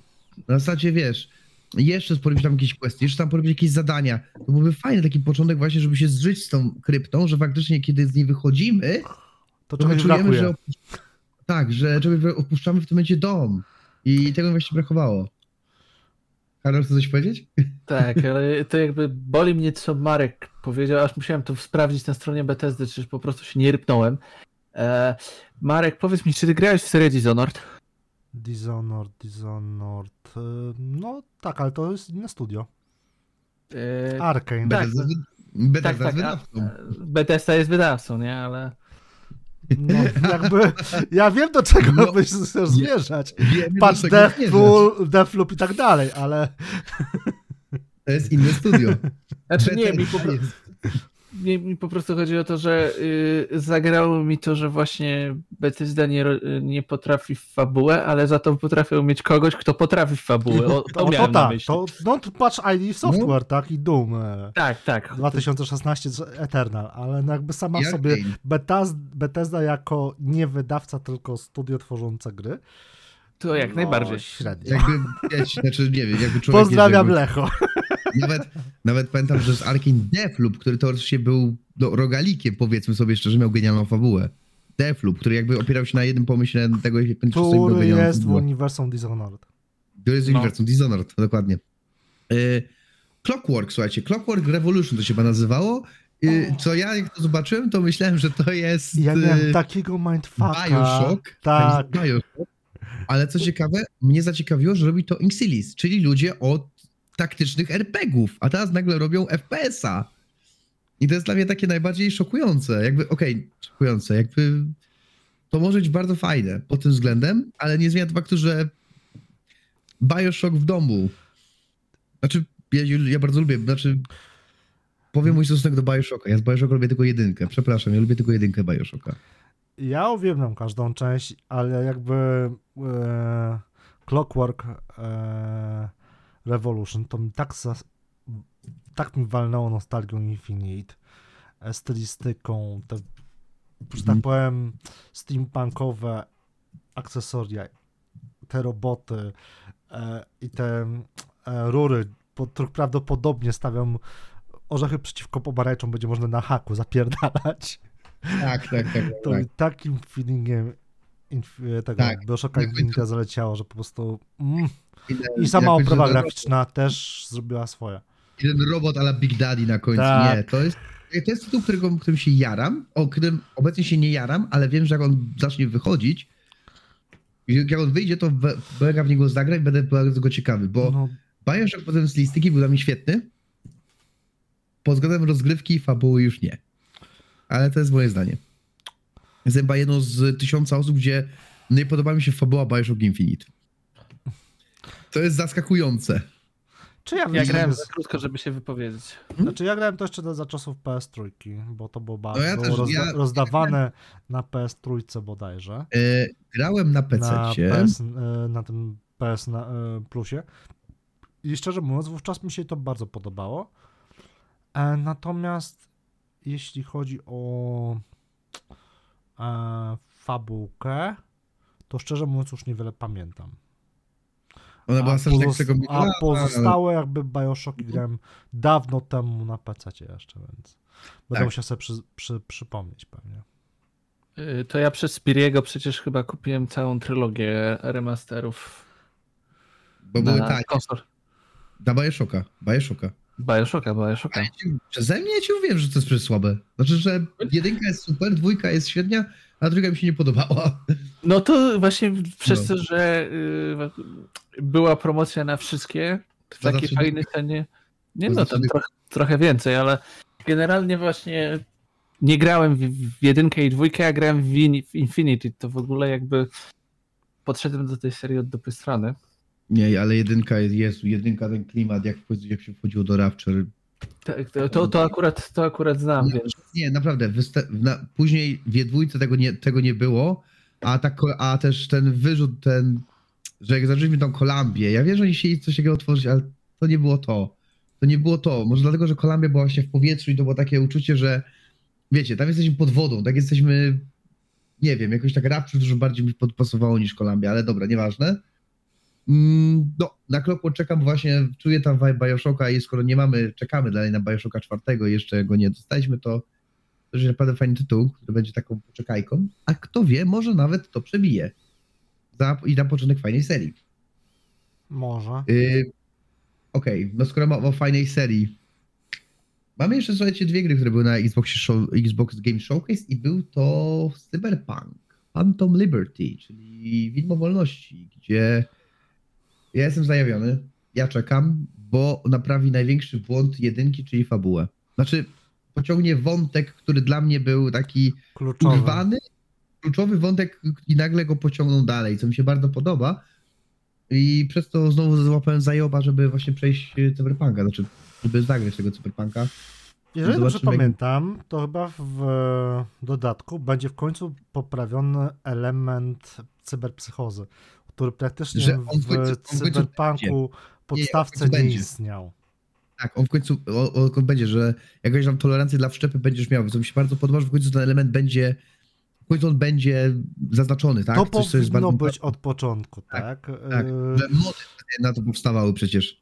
Nawet mody specjalnie powstawały na tak, cyberpsychozę. powstawały mody, a potem jakby zrobili Edge Runnera, który zrobił jakby, rozumiem, że tam mamy V, mamy ten biochip y, e, Arasaki i tak dalej z mm, Johnem Mhm. Silverhandem i on jakby miał pełnić taką cyberpsychozę, ale sam fakt potem One Man Army bez e, jakiejkolwiek konsekwencji, bo ja sobie wrzuciłem Sandywiskana i tak dalej, ja po prostu w pewnym momencie tylko tak włączałem Sandywiskana, rozpierdalałem 30 osób i szedłem sobie jakby gdyby nic, nie? Dokładnie. Tak, używałem Sandevista zanim to było modne, słuchajcie.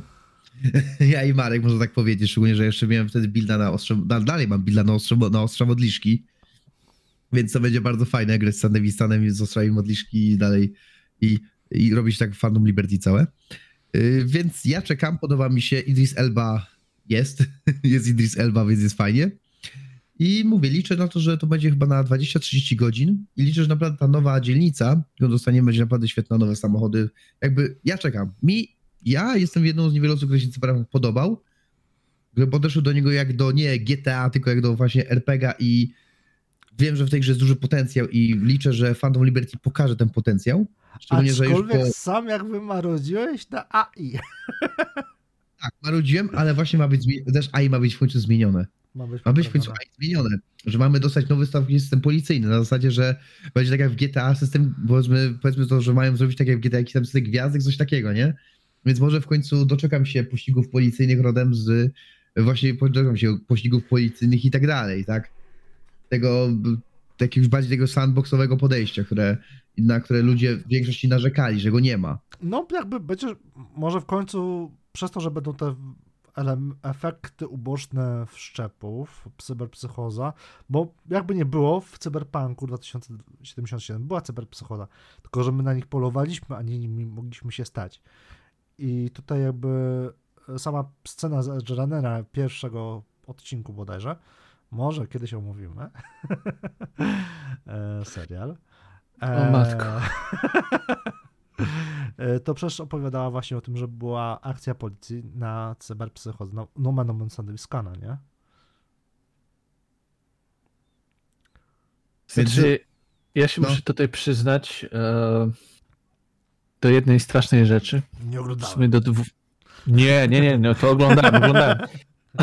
Ale nie. E, ja miałem to sz... powiedzmy szczęście w nieszczęściu, że byłem zajarany tak cyberpunkiem, że kupiłem wersję na PS4. O, ho, ho, ho, ho. I o dziwo to dzia- wyglądało to strasznie, ale działało. O, umówmy się, to mnie jakoś, nie wiem, miałem to szczęście, że mi działało. I przez to, że później to już średnio działało, nie skończyłem Cyberpunka do dziś. Już przyznaję się, przyznaję się bez bicia. Ale przez to, że właśnie wychodzi ten dodatek, to mi wrócił hype do tego stopnia, że ja mam ochotę kupić książkę, która dopiero wyjdzie, a jest w świecie Cyberpunka. Jeszcze podręcznik można by było się zaopatrzyć, bo tam też, Też dużo, mam. Jest, dużo jest e, takich niuansów, nie? E, mam też taki, nie wiem, to było kompendium o świecie Cyberpunka, coś takiego było. Było wydawane coś takiego. Mhm.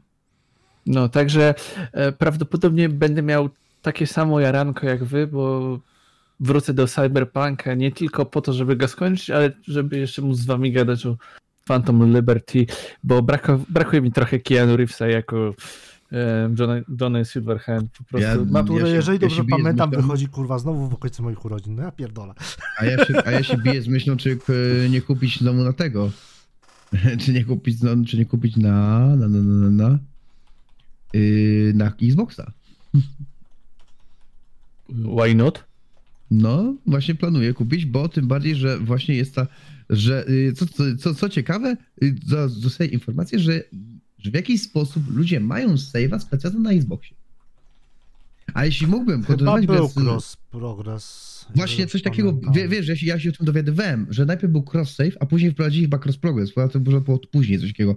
Muszę właśnie do końca, bo do końca, uwaga, bo na Twitterku byłem zaskoczony tym, Wiesz, kogo możesz pytać, nie? ale ja się, ja, właśnie, właśnie ja się już o to pytałem i właśnie to, to było, to była zbieżność informacji, Nie dlatego stwierdziłem, że, że w końcu kupię chyba sam tego Nie ty się to pytałeś, jest- tylko ja się pytałem. Tak, ty się pytałeś, bo ty znasz, bo ty masz znajomości. E, że zapytam, że słuchajcie, kupię chyba tego za stówę tego Cyberpunka i będę miał na Xboxie i po prostu, jak, jak będzie save, to zajebiście, to się To kurwa... chyba teraz jest na promocji nawet. Tak, no stówkę, stówkę kosztuje, za stówkę można kupić, więc y, jak to nagrywamy, więc y, i jak będę miał tego save'a, to o kurczę. Z drugiej strony szkoda mi będzie mojego kapturka, bo y, zainstalowałem sobie do Cyberpunka jednego moda na PC i to jest mod na kaptur, że postać zamiast tam hełmu ma kaptur i moja postać bardzo fajnie wygląda, jak Cyberpunk właśnie. I No to jest ten- jakby zaleta PC-ów, że można sobie No zaleta PC jakby, jest zaleta PC, e, modami. Mhm. wiecie, po prostu chodzi o to, żeby to fajnie, żeby to fajnie działało, ale zobaczymy. Zob- Zobaczymy, zobaczymy. Yy, w każdym razie, ja jestem zajawiony fanem Liberty, czekam. Ja wiem, że pierwszy Cyberpunk mi się bardzo podobał, postawka, więc i dla mnie to jest w zasadzie no, zakup tak zwany no-brain. I cieszę się właśnie, Ale pamiętajcie, never pre-order. Never, nie, nie, nie, nie kupujcie preordera. Yy, I słuchajcie, ostatnia gra, którą, którą poprosił Karol gdzieś chyba na Xbox Showcase, potem mamy jeszcze kilka tytułów, ale myślę, że się wyrobimy z nimi dość szybko. Chociaż zaraz tutaj yy, wyciągniemy miecze. Mhm. City Skylines. Kiedyś, Karol, żeśmy o tym porozmawiali, o City Skylines 2. Znaczy, po prostu cieszę się, że ta gra w końcu nadchodzi, bo jedynka jest e, strasznie wciągającym city builder, builderem i przez e, naszego wspólnego znajomego, którego teraz gorąco pozdrawiam, Waflu, e, Ja właśnie muszę dogadać się z Gabafem. nienawidzę cię za to, że dałeś mi Hospital Tycoon, bo to mnie wciągnęło z powrotem w City Skylines i teraz czuję się taki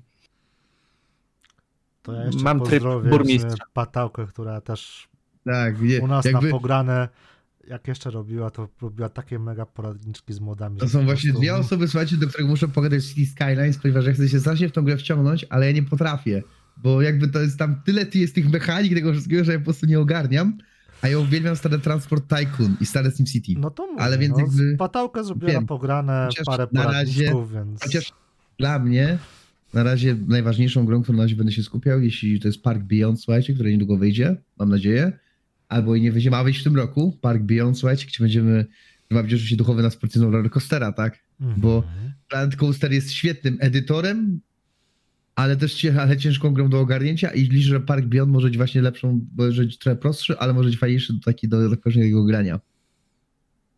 I to był słuchajcie Xbox Showcase. Były jeszcze dwie imprezy, o których sobie pogadamy. I wyciągajmy te miecze. Ja zaparzę meliskę. I pogadamy o nowym Prince of Persia. Gdzie już O, się postrzegłem, żeby nie być wulgaryzmu, po, gdzie już się postrzegłem, żeby nie być y, wulgaryzmem Prince of i Persja. Bo dla mnie, znaczy, krótka historia. Ja oglądam konferencję Ubisoftu z trzech powodów. Sentymentu, ponieważ kiedyś uwielbiałem tą firmę. Z tego, żeby się pośmiać z okropnego angielskiego. A trzeci powód to jest, jak bardzo trzeba być odklejonym, żeby kurwa robić coś takiego, co oni odpierdalają. Przepraszam. Już widzicie, jak to działa. Jakby dla mnie gadanie Ubisoft w tym momencie jest, to jest tak jak, nie wiem, swego czasu kiedyś gadanie o EA, czy tak jak kiedyś gadanie o Activision. Pierwszy w raz? kontekście- nie, po prostu jakby no... Ja, ja widzę tego Prince of Persia, ja próbuję, żeby mi się to podobało, ale naprawdę, dla mnie to jest gra, która, które macie, debile, znaczy deweloperzy, przepraszam, macie Prince of Persia pieski czasu zapowiedziane, remake, robicie go dwa lata, nie umiecie go zrobić, wydajecie nam, dajecie nam platformę 2D i ja nie mam nic do platformy 2D, fajnie, że to jest platformówka 2D, bo wygląda fajnie, to naprawdę wygląda super. Dajcie nam jakiegoś gościa, który wygląda jak, który ma strój jak książę z pierwszych piasków czasu, ale to nie jest książę. I ja też nie mam z tym problemu, że to nie jest książę. Chociaż trochę mam z tym problem, że nie gramy księciem, tylko gramy chwilą wojownikiem czy czymś tam. Ja też nie mam, ale okej, już chuj, naprawdę, już chuj. To, że czepiecie z, że czepia, czepiecie, że czerpiecie z folkloru perskiego, też mi się podoba. To jest zajebiste, to jest super, jest genialne, jest świetne. Tylko czemu to się kurwa nazywa Prince of Persia? Bo nie nazywa się I Assassin's wygląda... Creed. Z nazy- i, wy, i, ma grafikę, I ma grafiką gorszej niż w Fortnite. No nie, wiesz, grafika to jest No. akurat coś, co tutaj będę bronił, bo to jest fajna stylistyka. I Fortnite'owa. Nie, naprawdę, Fortnite ma Fortnite. fajną stylistykę. Ma, ma, okej, ma. Pamiętaj, ale że tego typu stylistyka się będzie utrzymywała przez lata i się nie zestarzeje. Sprzedaje się, tak, sprzeda się. Ja teraz, się, ja teraz słuchajcie, założę taką foliową czapeczkę. Sprzeda się, słuchajcie, ta stylistyka. Ja wiem, że ta gra ma działać na Switchu, dobra? Ja wiem, że ona ma działać na Switchu. No to już mamy odpowiedź, dlaczego taka ma być No grafika. właśnie, tak, no, no. Ale naprawdę, tam, to wygląda gorzej niż nawet, nie, naprawdę, nie wiem, jakby, Jakby nie wiem, patrzę na tą grę, ja się obrażony. jeden z aspektów, o którym bym się akurat ja nie czepiał osobiście. Nie wiem, ja patrzę na tą grę i jestem Dla obrażony. mnie generalnie, e, jeżeli chodzi o tą konkretnie grę, czyli właśnie Prince of Persia, to jest ok. Mm, Przypomnijmy sobie, że pierwotnie Prince of Persia jeszcze z czasów Amigi Prince stał się dopiero Prince'em, gdy jakby uwolnił księżniczkę, a przedtem nim nie był. tak, byliśmy w więzieniu i żeśmy sobie je eksplorowali.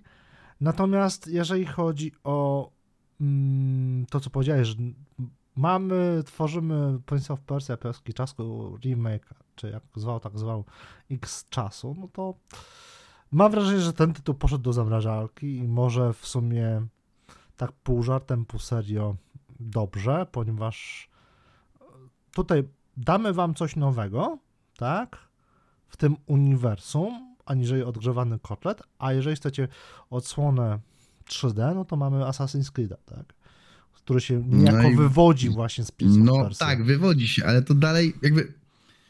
Mi się wydaje, że to jest po prostu gra zlepiona dosłownie na szybko, znaczy nie chcę powiedzieć, na szybko. Gra zlepiona po prostu i dopisali tam Prince of Persia, że to się w ogóle sprzedało. Takie jest moje zdanie. Tak samo jak swego czasu zrobili z Rayman Raving Rabbids, czyli jeśli, dobrze pamiętacie. Czy też, które było parę lat temu, czy też inne, Ale inne... chyba te Raymany mimo wszystko się przyjęły, te rabity. No, no nie powiedziałbym, żeby się, Mówię że się chyba, przyjęły. nie, bo kot, kot ja nigdy nie byłem jakby Raymanowy, więc e, ciężko mi się tutaj odnieść. Natomiast, natomiast tutaj ja tutaj w tej grze widzę sporo z Death Cellsa. Czy... Znaczy dalej, Tylko- ja nie mówię, że. I tego w sumie, co więcej, ja jako stary gracz bardziej wolę właśnie tego typu rozgrywkę właśnie 2D, aniżeli 3D. Znaczy, dla mnie największy spór, tak jak powiedziałem, ja mam spór o tytuł. Na zasadzie, ja No jestem tak no jak Marek. To jest tak jak ma- powiedziałem. W Znaczy, pierwszej części, tej oryginalnej, Znaczy dalej- też znaczy nie dalej- byłeś księciem. Wiesz, ale to dalej. Tutaj ale może jest- też będziesz jakby uwalniał księżniczkę. Znaczy, to, ch- to jest fabuła taka, że możesz uwolnić księcia. Że będziesz uwalniał księcia. Ale ogólnie o co mi chodzi? Znaczy, o co mi słuchajcie chodzi? Jakby inaczej. Nie czepiam się jakby tego, że to jest gra 2D, że wygląd tej postaci jest taki, a nie inny. I naprawdę mi to nie przeszkadza. To jest wygląda, ta gra naprawdę wygląda bardzo fajnie, tylko ja, ja nie wiem, czy ma się nazywa Prince of Persia, tak samo jak mogę się czepiać, dlaczego Assassin's Creed Odyssey nazywa się, ma Assassin's Creed w nazwie, albo czy Valhalla ma przy... Dobra, w Valhalla akurat byli asasyni, ale powiedzmy w Odyssey nie. Więc jakby dlaczego to się nazywa, od... dlaczego to się nazywało Oj. Assassin's Creed Odyssey? Oj, Oj, Co? nie odpalaj mnie. Ale byli? Znaczy w Odyssey e, Odyssey, general, Odyssey. generalnie jakby mm, y, nie było asasynów, powiedzmy tak, asasynów, asasynów Ale też nie byli, ale ci ukryci też nie byli. y, Poczekaj, już do tego zmierzam. Mhm. E, fabularnie jest to rozwiązane tak, że w Odyssey e, jesteś jakby użytkownikiem e, tej włóczni, albo raczej kawałka włóczni Leonidasa, która pochodzi od pierwszej cywilizacji. Mhm. No to wiem. I to jakby to łączy Assassin's Creed w tym No, wypadku tutaj. No To tak, tyle. ale wiesz, równie dobrze, czyli tak naprawdę to nie łączy się w żaden sposób. Znaczy, tak naprawdę... Znaczy fabu- fabularnie dalej później masz e, dodatki i mamy tam dodatek z Dariusem, który już jakby łączy się z drugą Tak, no częścią wie- i tak dalej. Tak, ale to jest dalej DLC. Ale dobra. Ale jakby- jest. No jest, dobra, no tutaj możemy się jakby... Dobra. Znaczy, nie, nie, jakby, wiecie, ja, ja rozumiem, że, Fabularnie powiązani. ja, ja, ja rozumiem, że, że ja teraz, że moje argumenty teraz są zbijane. Że tak powiem, ja jestem w tym momencie orany, bo ja się z wami zgadzam, ja się z wami zgadzam we wszystkim, co mówicie, po prostu ja jestem uprzedzony bardzo i tyle. Taka prawda. Ja w tym momencie jestem jak ten jeden, jedyny, wiecie, wojownik, który taki, ten taki malutki, który po prostu nie, to nie, który płacze, który, wiecie, przez łzy mówi, że nie, to nie jest Prince of Persia, przestańcie się tym jarać. Jesteś jak Rejtan rozdzierający koszulę pod drzwiami. Dokładnie, dokładnie. Ale dalej, da, jakby inaczej, tak mówię, ta gra jest fajna, bo z wszystkich względów mi tylko nie pasuje, że nazywa się Prince of Persia. I ja wiem, że to jest argument, który jest Błahy. z dupy tak naprawdę. Dokładnie, błahy argument, ale no mi to przeszkadza jako fana, który wychował się na odsłonach 3D, nie tak jak Marek 2D, tylko 3D, y, które były fajniejsze, bo były w 3D. Teraz Nie wiem, czy akurat. Darosław by podzielił to twoje zdanie, zwłaszcza w Teraz koncepcji żartowałem akurat, teraz to był Eee. żart, żeby nie było. To był żart, żeby nie Warrior było. Within? Tak, Warrior Within, tak. Znaczy, Warrior Within jest uważany za najlepszą odsłonę, ale to nieważne. Znaczy, któraś część była taka, że miała tak z dupy kombat lub, że po prostu nie pamiętam Mm, To była, nie pamiętam, czy to była jedynka, nieważne. W każdym razie inaczej, no jakby ja jestem wychowany na 3D, słuchajcie, i ja się jedałem każdą cuną księcia. To nawet tą z 2008, która była taka bajkowa, mi się ona podobała. Zaginione piaski też mi się bardzo podobały, podo, pomimo, że były ogólnie słabe. Jakby teraz zostaje to. I okej, dobra. Ale chciałoby się dużej odsłony. To o, to jest ten sam case, jaki mam, słuchajcie, z Rayman Legends i z Rayman Origins. Te gry są świetne, to są świetne gry, ale i fajnie, że tam jest Rayman, ale chciałbym Raymana w 3D, chciałbym od nowej odsłony takiej pełnoprawnej w 3D. To nie taki mam z tym problem. Po Tyle. prostu brakuje ci gier 3D w czasach, gdy 90% gier jest 3D. Okej. No, znaczy, no tak, to ja, nie, no. Ja może skończę, słuchajcie. Hashtag Jeśli musiałem. Hashtag, nie, hashtag mam nadzieję, że ktoś z słuchaczy podziela moje zdanie. Ja mówię, ja do tej gry nic nie mam, poza nazwą No tak naprawdę. Dobra, Bo next. to mi tak gryzie. Next, next to jest coś, co y, z tego się też trochę śmiałem. Y, Zostawię sobie grę o Star Warsach później. Avatar, Frontiers of Pandora. Znaczy, ja Ja- tylko powiem, że y, boję się tej gry w tym sensie, że pamiętam pierwszą grę o awatarze i ona była. E, Ja tylko chcę Straszne. powiedzieć, ja tylko chcę powiedzieć, że y, jestem naprawdę szczęśliwy, że jestem naprawdę pełen podziwu dla Ubisoftu, że wzięli Far Cry i tak szybko zrobili nowe asety.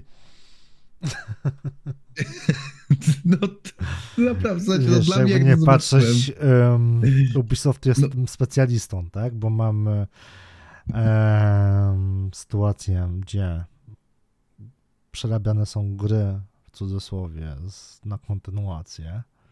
Patrz e, Far Cry 5 i Until Dawn. Patrz czw- potem szóstka też była bardzo jakby Czwórka i Oczywiście, Primal. Czwórka i Primal i tak dalej. Assassiny też jakby są bardzo w dużej mierze e, oparte na podobnych założeniach i, i tak dalej, więc jakby oni tym się specjalizują, tak? Więc jakby tutaj Kopiuj jakby... w klej na sterydach. Więc naprawdę dla mnie Avatar to jest po prostu kopiuj w klej Far Cry'a w fajnej stylistyce, która zainteresuje, która tak naprawdę nikogo nie zainteresuje, bo to jest, bo pamiętajmy, że target filmu, target, a jednak target, o, zainteresuje wąskie grono, które jest jednocześnie fanami filmu i fanami gier. Takie jest moje zdanie osobiście tutaj, bo pamiętajmy, że jeśli, że jednak ludzie, którzy oglądają, jest dużo więcej ludzi, którzy oglądają powiedzmy filmy, niż grają w gry. I to jest No. chyba, to jest, to jest, to jest fe- fakt, tak, że jakby mamy więcej ludzi, którzy, bo w kino jest bardziej powiedzmy, nawet nie będę tak analizował kina, to o, boli mnie, że muszę teraz to tłumaczyć. Więc zainteresuje to wąskie grono ludzi, którzy jednocześnie są graczami i fanami awatara. A teraz ja ci odbiję piłeczkę. No, Bo mamy sytuację, gdzie w kinie awatar pojawił, oczywiście mówię o dwójce, pojawił się stosunkowo niedawno. Ale jak sobie porównamy jedynkę z dwójką i jakby. Nie będę oczywiście tutaj mówił o fabule, ale powiedzmy, ten hype na dwójkę, który nie był e, tylko pośród graczy, znaczy wiadomo, pośród graczy, tak? Bo ja na przykład grałem w grę Awatara, jak wyszła jedynka. Jakby mam porównanie film i gra. Ale teraz mamy taką sytuację trochę jak z tym, z The Last of Us. Bo wszyscy, ci, którzy widzieli powiedzmy jedynkę filmową, są taką powiedzmy grupą odbiorców, właśnie tak jak powiedziałeś, filmu, którzy poszli na dwójkę, żeby zobaczyć to, co wymyślono zostało dalej. i teraz mamy Awatara grę i może będziemy mieli taką samą sytuację jak z The Last of Us, że ludzie po obejrzeniu serialu poszli po grę. To jest prawda, to jest fakt.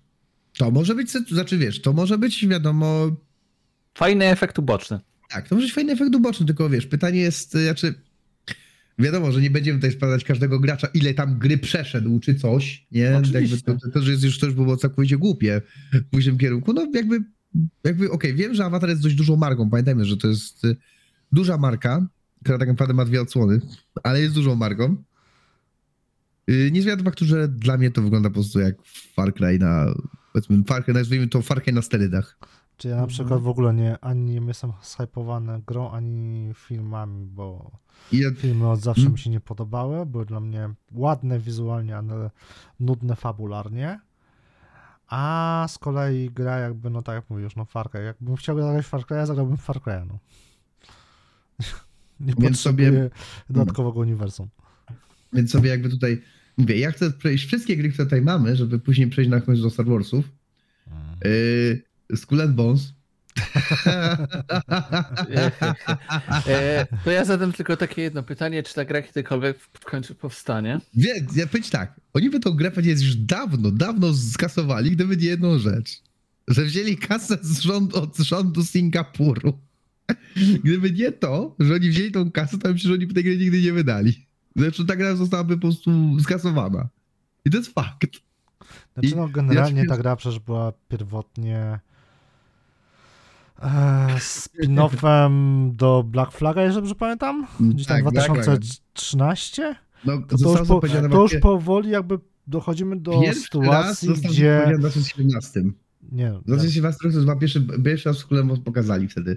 I tu pokazali normalny Znaczy nie, ja mówię, wtedy. ja mówię o zapowiedzi jakby em, pierwotnej pracy nad grą złożoną jakby, to się jakoś nazywało Black Flag Infinite, jeżeli dobrze pamiętam. I to było 2013.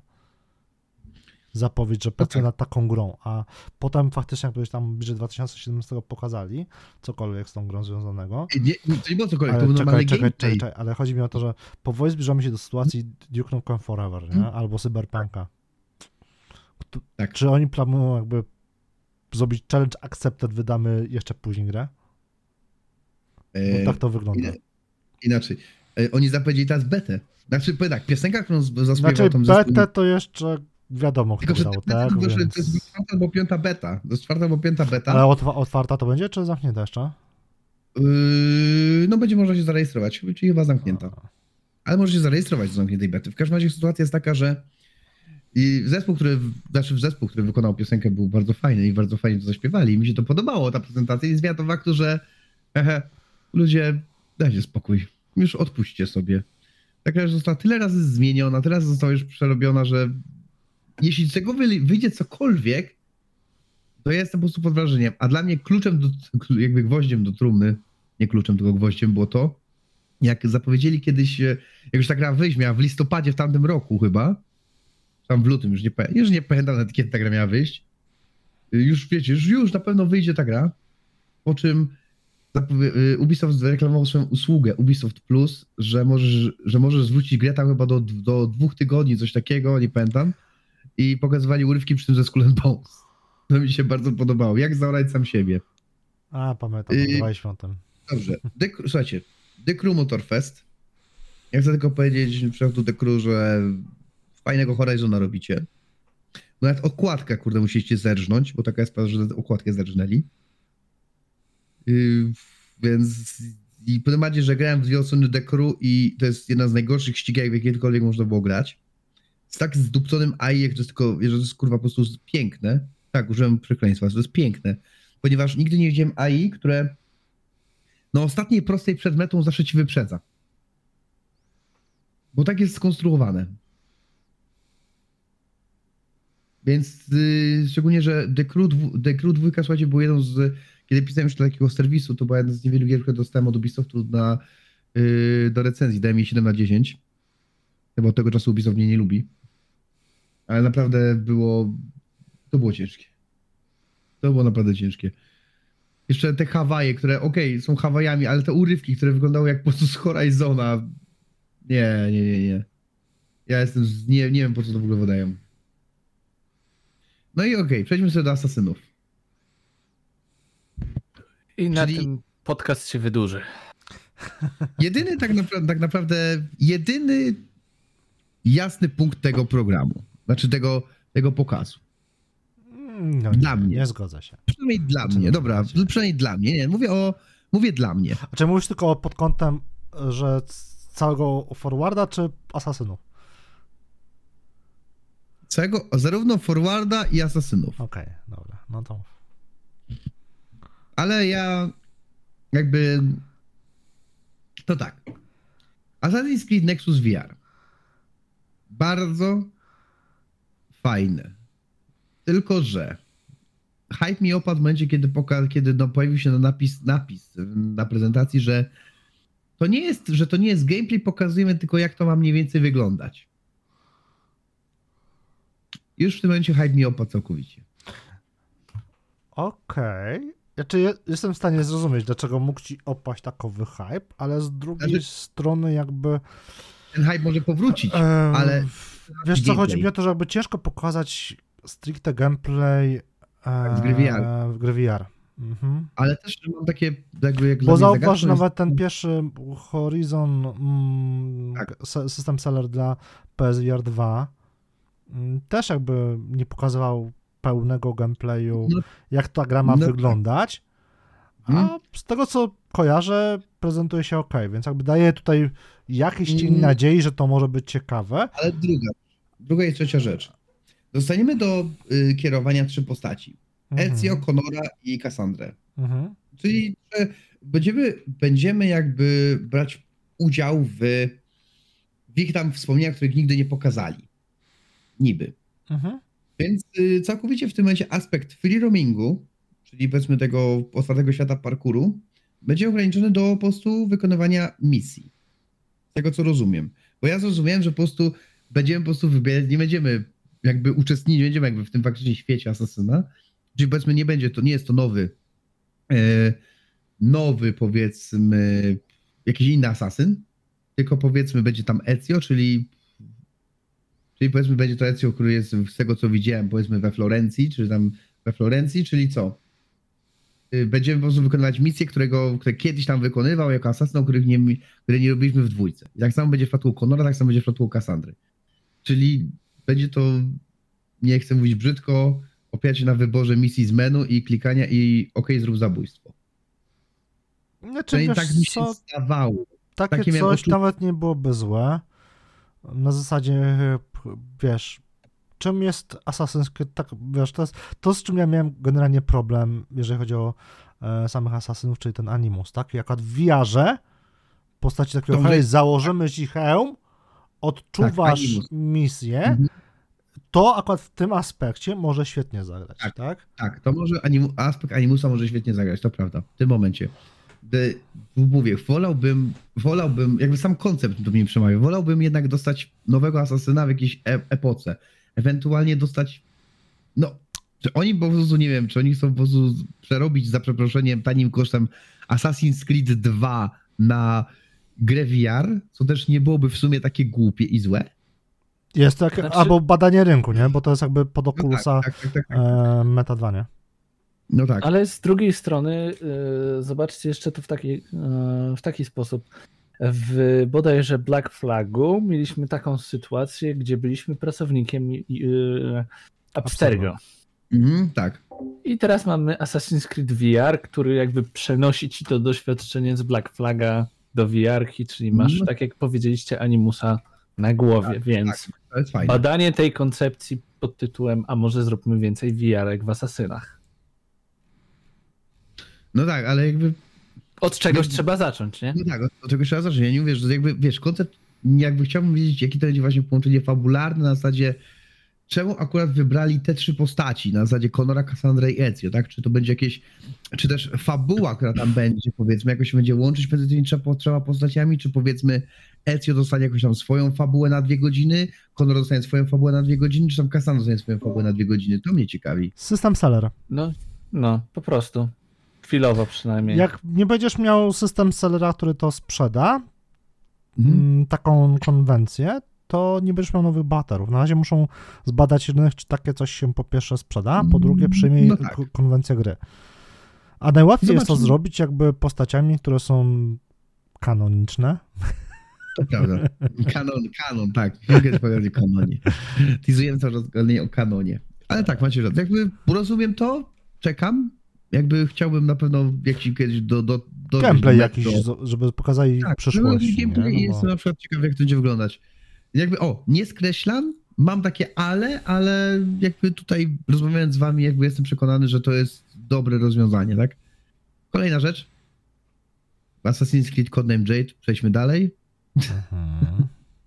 I chyba, że Karol chce coś dodać, bo ja... Nie, nie, do VR-ki akurat za bardzo nie. Nie, nie do wiarki, Codename Jade. Do Codename Jade y, w sumie mam tylko jedno, ale e, boję się, że to będzie to samo, co było kiedyś z Assassin's Creed 2 na telefonach. Mm, Była taka prościutka gra o asasynach y, dotycząca dwójki, a później jeszcze jakaś, y, która pozwala grać jeszcze innymi postaciami. Nie przypomnę sobie teraz nazwy niestety tak z głowy. Przecież to ma być duży RPG, sami powiedzieli, duży RPG na telefon. Jak to No i to właśnie mi zgrzyta, nie? Duży RPG na telefony. Co, Diablo Immortal robią jeszcze raz? Genshin Impact. Genshin Impact. No niby tak, no ale umówmy się, to Ubisoft. I najjaśniejszy punkt. Coś, co ja po prostu zobaczyłem i jestem kupiony. Jestem kupiony i to jest od 2017. Jest to pierwsza gra, na którą czekam od Ubisoftu. Od 2017 roku. Czyli Assassin's Creed Mirage. Na który naprawdę, który mi się podoba. Mi się naprawdę ten Assassin podoba. Powrót do korzeni jest fajny i to, co tam zaprezentowali, jest ok, szczególnie, że Karol zrobił bardzo dokładną analizę wszystkiego, co tam jest. I podzielam jego zdanie, że jest to najlepszy, że to może stać się jeden z najlepszych asasynów dla mnie od czasów Unity czy Black Flaga, czy Syndicate'a. No. Mm, Czy Brotherhooda nawet. Jakby free roaming działa, skradanie działa, yy, zabójstwa nie tak jak w Odyssey, czy tak jak w Originsie, że ostrze, ukryte ostrze zadaje obrażenia, tylko faktycznie zabija. I to duża możliwość zabójstwa z różnych, yy, z różnych tych. Znaczy wiesz co, tutaj bym uważał z tym stwierdzeniem, bo e, ostrze w pewnym momencie było na one hita. Tak samo w Valhalla było na one hita. W Originsie i w tym nie. W, Było. Valhalla- Jak się, jak się dobrze ustawi, to, to możesz zrobić na one hita. w Originsie i w tym Odyssey? Mhm. Tylko musisz mieć to po prostu wykupione w skill tree i wyrobione w, w No, Origins tak- to było w ekwipunku, nie? Ale tu jednak nie będzie tak, tak wykupione, powiedzmy. Tutaj nie będzie to wykupione. To ma być. W Odyssey też było, że mogłeś zrobić one hita, one Ale-. No tak, ale znaczy powiem tak, szkoda, że tego nie wiedziałem i się wkurwiałem i stwierdziłem, że skradanie się w grze nie ma Mi z kolei się jedna rzecz nie podoba w O, tym tak. Mirażu. Tak sobie No. właśnie patrzę na ten gameplay, żeby sobie przypomnieć. Eee, I kurwa teleportowanie do przeciwników. I tu jest y, zgrzyt, o którym ma coraz więcej ludzi, bo po prostu to nie działa. To wygląda jak w w Arkham, wygląda- z Arkham Knighta, nie? Arkham Knighta to wygląda jak w e, Mordorze, w Shadow of the Mordor, Shadow of the War. Tylko tam to było fantazy, nie? Świat. I Tak, miało tak. to rację bytu, bo miałeś kurwa w sobie widmo, byłeś wrightem, nie? A Tak. tutaj kurwa, no. To już lepiej by było, jeżeli przykładowo jest spowolnienie albo przyspieszenie animacji, gdzie zaskakujesz chociażby z tej liny, zabijesz jedną osobę, albo tak jak w e, ten Red Dead Redemption, nie? Też masz jakby spowolnienie i wiesz, akcję zabiciu pięciu typów, nie? Z rewolwera. Mhm. I to miałby większy sens niż tu teleport, tam teleport, tak dalej, taki kurde Dishonored, no. No, ale z drugiej strony chwilowo, no nie wiemy, czy to wejdzie do gry. W sensie, czy to jakby... No jest to Zostanie- work in progress, ale mimo wszystko... Working progress, no ale przez to, że właśnie mamy teraz sytuację, że ludzie się o to wkurzają, no to może Ubisoft będzie tak miły i posłucha. Bo poza tym jakby wizualnie gra wygląda świetnie. I ten jakby wiedźmiński instynkt, tak, że mamy podświetlenie celów i tak dalej, i tak dalej, zagadki, etc. Ale to już było wcześniej. No tak, ale to fa- fajnie jakby, tutaj jakby wygląda to bardziej mm, e, ciekawie poprowadzone. Na zasadzie jakby, e, może inaczej to powiem, tu jakby bardziej spełnia tą swoją rolę, tak? A tam jakby w pozostałych częściach typu Hehe Valhalla i tak dalej, bo grałem z tych ostatnich głównie tylko w Valhalla, to to wyglądało nieco gorzej i było Znaczy po prostu, to- bo była tutaj jakby daje to lepszy taki feeling, nie? Na zasadzie bardziej hitmanowe, bym bardziej powiedział, tak? Znaczy oni, mam wrażenie, że oni to w jednej, e, jakby w jednej odsłonie zrobili dobrze, w drugiej zepsuli, w trzeciej zrobili jeszcze lepiej, no i taka troszeczkę leci z tym jakościowo. Sinusoida. Tak, dokładnie, sinusoida i chwilowo wygląda to o wiele lepiej niż w Unity, o wiele lepiej niż w Valhalla, więc gdzieś tam to jeszcze dopracowują. Ale no, na chwilę obecną Assassin, mm, gdyby Ma nie fakt, potencjał. że ma potencjał, no ma potencjał. I e, wrócił ten klimat z chociażby dodatków do Origins, A jakby tych biur i, tak dalej. Mhm, powiedzcie, No to to ma być no. ta odsłona krótsza, fabularnie, w sensie czasu godzinowy? Znaczy nie wiem, czy to Bardziej będzie jakby krótsze, ale Skondensowana, nie? Miała, nie? miała być Miało bardziej być- skondensowana historia i tak dalej, i tak dalej. W porównaniu tak, do, tak. powiedzmy, Valhalla to miał być tak, to, to nieco zdecydowanie. To krótsza, zdecydowanie. potem miała być kolejna, miała być dłuższa i mieli tak chyba tym rotować, nie? No, no to, to nie, no to jeżeli teraz to zrobią- że No, teraz... Mów, mów. no teraz Jeżeli- będzie... No, bo Karol. Karol, Karol. Karol jest specem. Tak, Karol jest... Nie no. jest syn. Znaczy Mirage miał być jakby... Na początku miał być dodatkiem w ogóle do Valhalla, ale im się to rozrosło. Więc jeżeli oni to utrzymają w takim um, krótkim schemacie, że na przykład my mamy, nie wiem, przykładowo jak w jedynce 9 celów do zabicia i do tego śledztwa, no to mamy grę na 30 godzin, jak nie 40. No, może być fajnie. Mhm. Plus jeszcze masa znajdziek oczywiście. No. Znaczy, ja jestem naprawdę, no, tak naprawdę zobaczymy, jak to się będzie prezentować.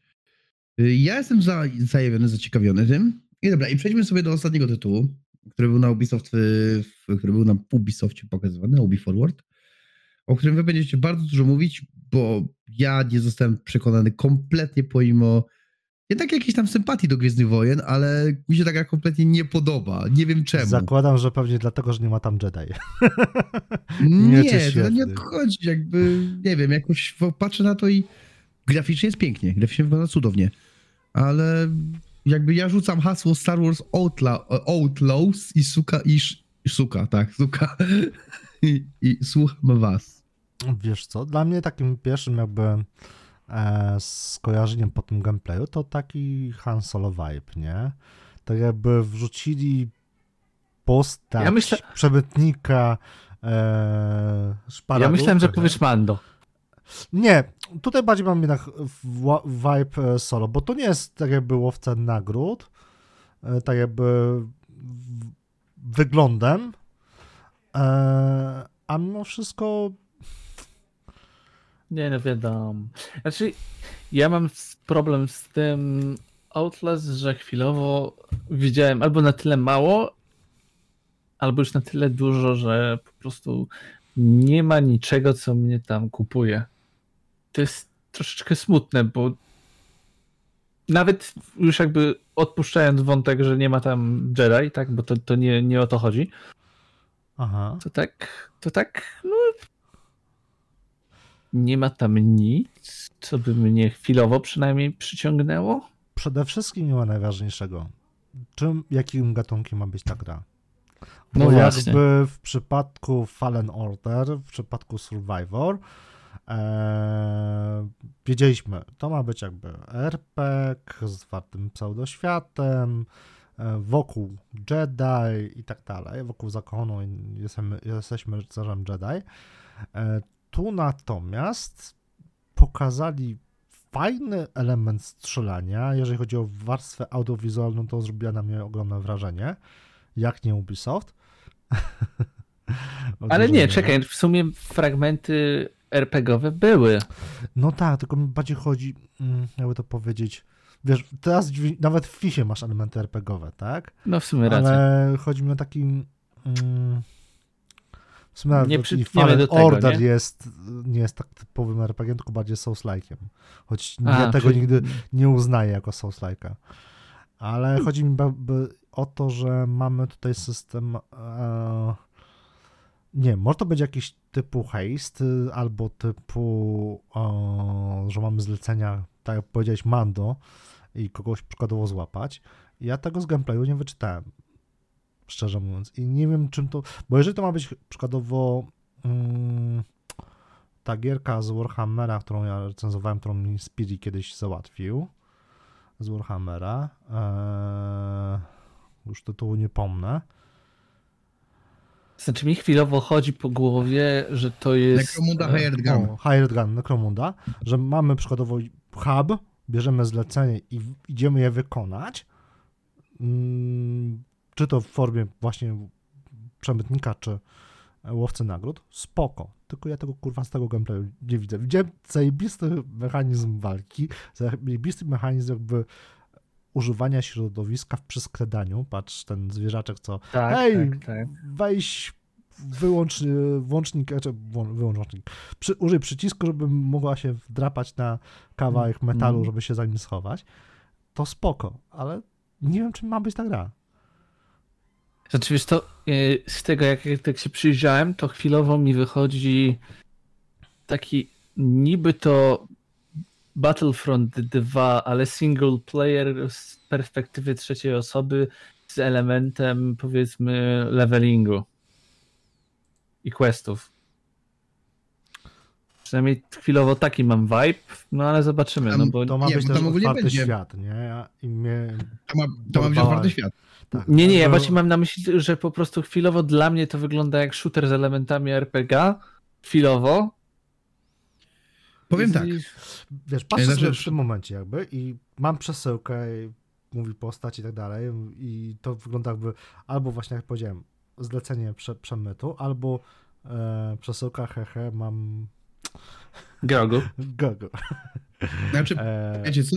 ale chodzi mi o to, że tak, mamy fajnie pokazaną tą grę, chociażby każdy element gameplayowy, tak? Mamy pokazaną strzelaninę, mamy pokazane poruszanie się e, tym skuterem, mamy pokazane latanie po kosmosie, walkę w kosmosie. Super. Tylko z tego nic nie wynikło, no. Ja mam, z tą Mhm. grą mam, jestem bardzo nahypowany, ale to ja jestem, że tak powiem, psychofanem e, w Gwiezdnym Wojen, tak jak Speedy jest psychofanem MCU, DCU, e, tudzież Spidermana. E, ale no też ciężko mi ocenić, w jaki to jest e, okresie Gwiezdnych Wojen. Już Bo- powiedzieli, to- że to jest pomiędzy piątką a szóstką. Piątką a szóstką. Piątka a szóstka, tak. Czyli Imperium No. kontratakuje, powrót Jedi. Tak. No to bardziej Mamy spotkać- wypachniało. Coś tam mówili, że, mają spotkać, że mamy spotkać Hanna Solo, ale jakie to są, czy to jest prawda, czy nie, no zobaczymy. No to idąc tym tropem, to może być coś ala e, bycie Hanem Solo, tak? No, Tak. czyli tak jak założyłem na początku, nie? Znaczy, wiecie jaki mam problem z tą grą? Ja mam z tym problem tylko jeden, jeden, jeden duży problem z tym tytułem. Robi to Ubisoft. To jest drugi, to jest drugi problem. To jest drugi problem w takim razie. Wiesz, jest taki, że ja patrzę na tą grę, ja patrzę na ten tytuł i ja im nie wierzę. Ja im nie wierzę, że to będzie tak dobrze wyglądać. Nie Że- no, potrafią zrobić to, żeby to dobrze wyglądało. Ja powiem tak, tym bardziej, że jak zobaczyłem moment, w którym bohaterka w tym swoim wsiadła do statku, po czym bez żadnego loadingu przeniosła się na orbitę i tam walczyła znowu, ja w to nie wierzę. Ja stwierdzam, że to mogło być coś prerenderowanego, znaczy prerenderowanego, że to mogło być po prostu oskryptowane, bo nie wierzę, że coś takiego może, że coś takiego zrobią. Patrząc po Wiesz właśnie... Co? elementem loadingu może być tak, ten statek się, że tak powiem, wybija z ziemi No to, do góry. mo, znaczy, wiesz, Patrz, może to chociażby God of War Ragnarok, gdzie samo znaczy, ja mówię, przejście że tego pomiędzy jedną krawędzią a drugą jaskini to jest jeden jebany loading. A Ale że tych no tak, loadingów jest musiałeś robić prawda. pierdyliard, no to... Więc jakby No, jakby, nie ma... Już trzeba jakby oduczyć się tego typowego, wiesz, loadingu, jak jeszcze mieliśmy w czasach Wiedźmina 3, tak, że tak, tak, tak, tak, e, tak, tak. wchodziliśmy do mm, pomiędzy aktami albo na Skellige i w ogóle jakby pomiędzy wyspami, e, biomami, etc., że mamy loading, tak? Tutaj już ten loading może być taki interaktywny podsta- w postaci cutscenki. To, co ci się przykładowo podobało dzisiaj w, w, na odcinku w przypadku Starfielda. tak. I ja tutaj właśnie oglądam ten fragment, o którym mówisz, że właśnie ona sobie Mhm. wlatuje w powietrze i mamy nagle kombat.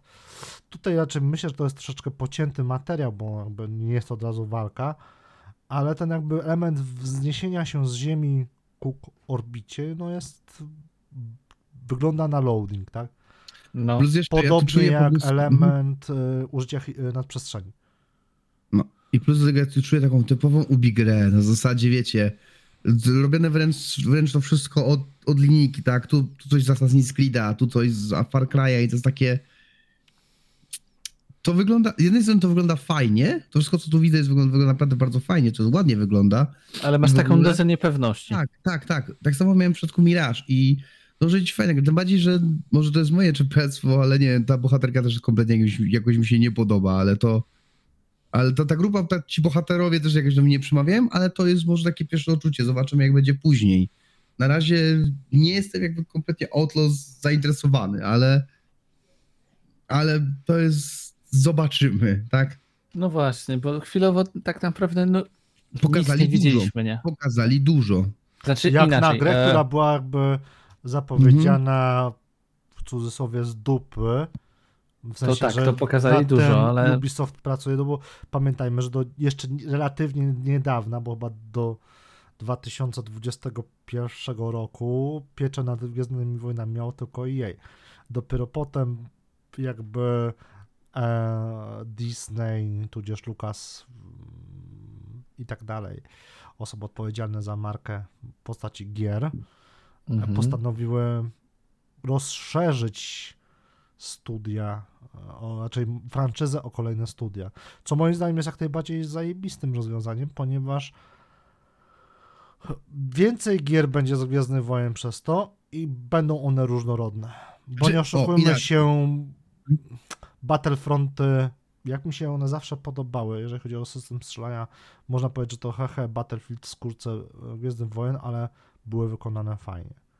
Pay to win pomijam, bo to jest inna kwestia, ale sam film strzelania wizualny, audio i tak dalej był po prostu wysokiego poziomu. Potem szedł, zresztą hehe, Respawn Entertainment, który mm, co prawda należy do EA, ale e, zupełnie inne studio, tak? I Pokazali, że się da. tak, i to też było tak pokazane z dupy, nie? Więc jakby pod tym kątem o wiele lepiej wypadają gry pokazane z dupy niż, w sensie zapowiedziane z dupy, niż gry, które mamy hypowane, bo przypomnijmy sobie kancelowany tytuł, który miał być takim duchowym spadkobiercą Unleashed, nie? Mhm. Widzisz, o, wiecie co, tak patrzę na ten gameplay i co mi się, co mi się, co mi przeszkadza w tej bohaterce. To, że ona jest takim Hanem Solo, one, y, wannabe a Han Solo. To co, mi przeszkadza. Co powiedziałem na początku, że to, że to jakby Tak. y, pierwsze co skojarzenie, to właśnie Tak, tak, tak. Plus jeszcze, e, przemytnik, a.k.a. No, Han Solo tak, tylko po i zamiast, zamiast czubaki mamy robota. I to jest takie, No i małego stworka Kagorogu. tak, słodkiego małego stworka, żeby sprzedawać, zabaw, żeby sprzedawać zabawki Gwiezdnych Wojen. Znaczy, Tak, no, przepraszam, za, że to jest zawsze. To jest Tak, więc jakby Mhm. tutaj, więc jakby tutaj, widzicie, to, tu jest mój problem jakby. Jakby, wiecie, w przypadku, ale nie miałem tak w przypadku Kala Kestisa. Ale mimo, pamiętaj, że Cal Kestis to jest też to, co powiedziałem. No, to był też Mhm. Jedi, więc zupełnie inaczej. No, men, no, No. Mamy filmy z Gwiezdnym Wojnem. Rogue One, Solo. Oba filmy są świetne, ale przez to, że tam niewiele jest Jedi albo w ogóle, bo o ile w Rogue One e, ja jestem moc mocy jest silna we mnie, coś takiego było ten e, Azjata, e, idący kurwa przez pole bitwy, gdzie napierdalają blastery i on nie obrywa ani jednym strzałem. E, a potem w solo To w ogóle nie mamy, Mhm. w ogóle nie mamy jakby Jedi. Mhm. E, sprawiło, że te filmy były gorzej oceniane mimo wszystko, bo nie było Mm. kurwa Jedi, nie? Zresztą początek Jedi Akademia albo Jedi Outcast, tam gdzie się pokazywał po raz pierwszy Kal Katarn, on początkowo nie był Jedi. Dopiero Outcast chyba. Outcast. Dopiero potem to zmienili. Tak. Więc Początkowo napierdalało się blasterem, Tak. tym pistoletem No, i tak dalej. ustalmy, że jakby rycerze, rycerze Jedi też po czasu, po, po jakby Luke Skywalkerze, czy znaczy kiedy Luke Skywalker z, z, zaczął szkolić nowych Jedi, tak trochę się ich idea się trochę zmieniła, tak? Bo Luke też używał nieraz blastera. Więc jakby tutaj też jest Stąd ta, też jest ta idea. Survivor, nie? Tak.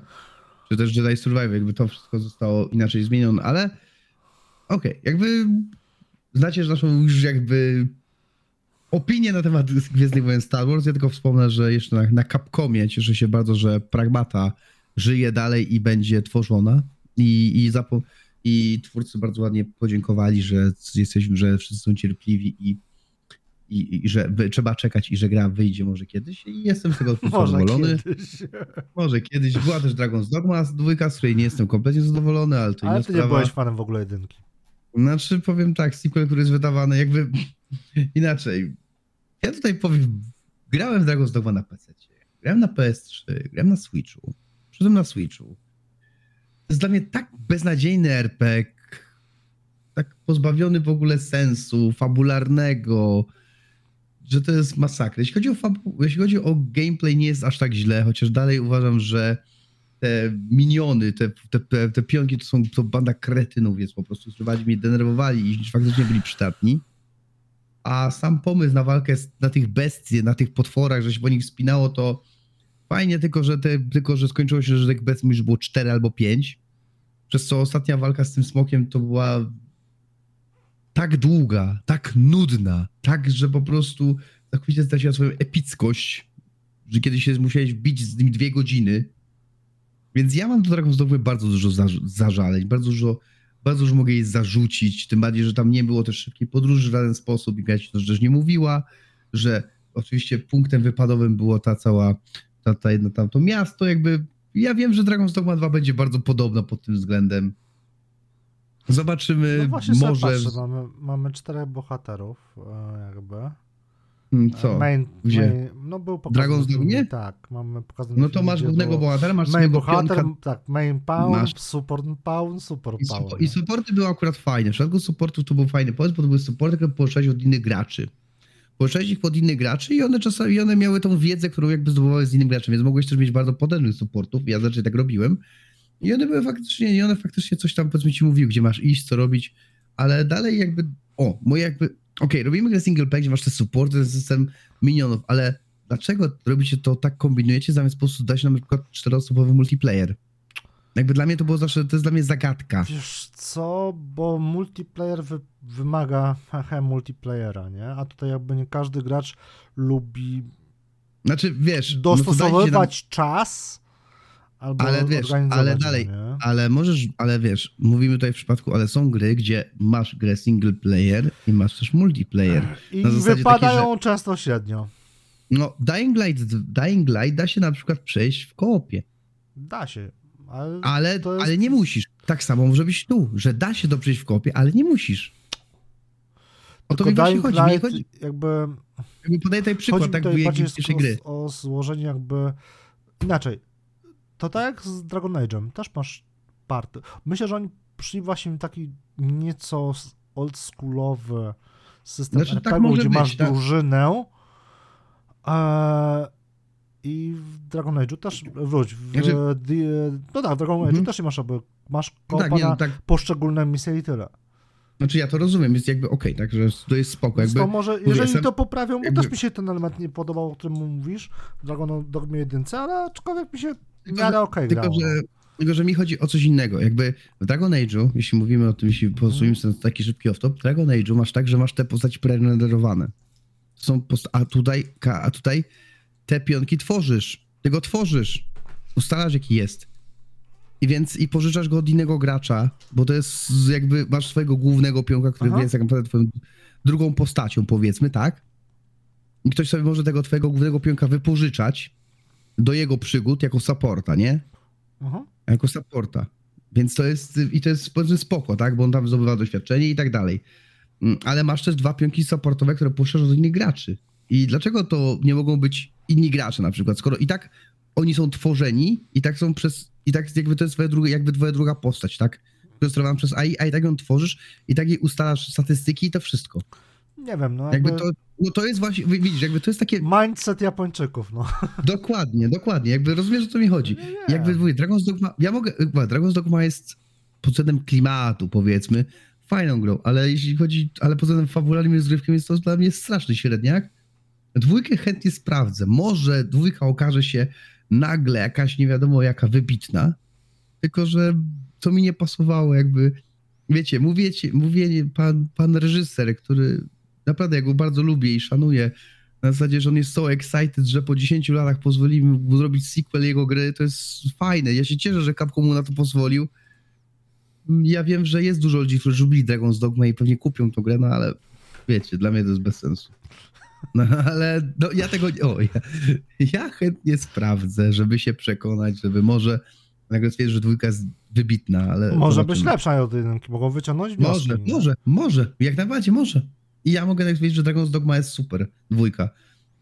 I tym pozytywnym akcentem, słuchajcie, zapytam was jeszcze na koniec, bo już przedłużyliśmy odcinek o ho, ho, ho, jeszcze trochę to będzie jeden z najdłuższych, najdłuższych odcinków, ale podsumowania tych wszystkich imprez zawsze takie są. Hold my beer. A jeszcze, a jeszcze słuchajcie, a jeszcze przypominam wam, że jeszcze mieliśmy, przed nami było Xbox Extended Showcase, gdzie pokazali jeszcze coś dodatkowo. Okazuje się, że jeszcze coś pokazali, bo teraz właśnie jak to nagrywamy, jakby było i pokazali yy, różne gameplaye i tak dalej, i dodatkowo gry, Mhm. że, gdzie Hellblade Senua nawet pokazał jakiś nowy manual z y, Hellblade Senua, ale mm, nieważne.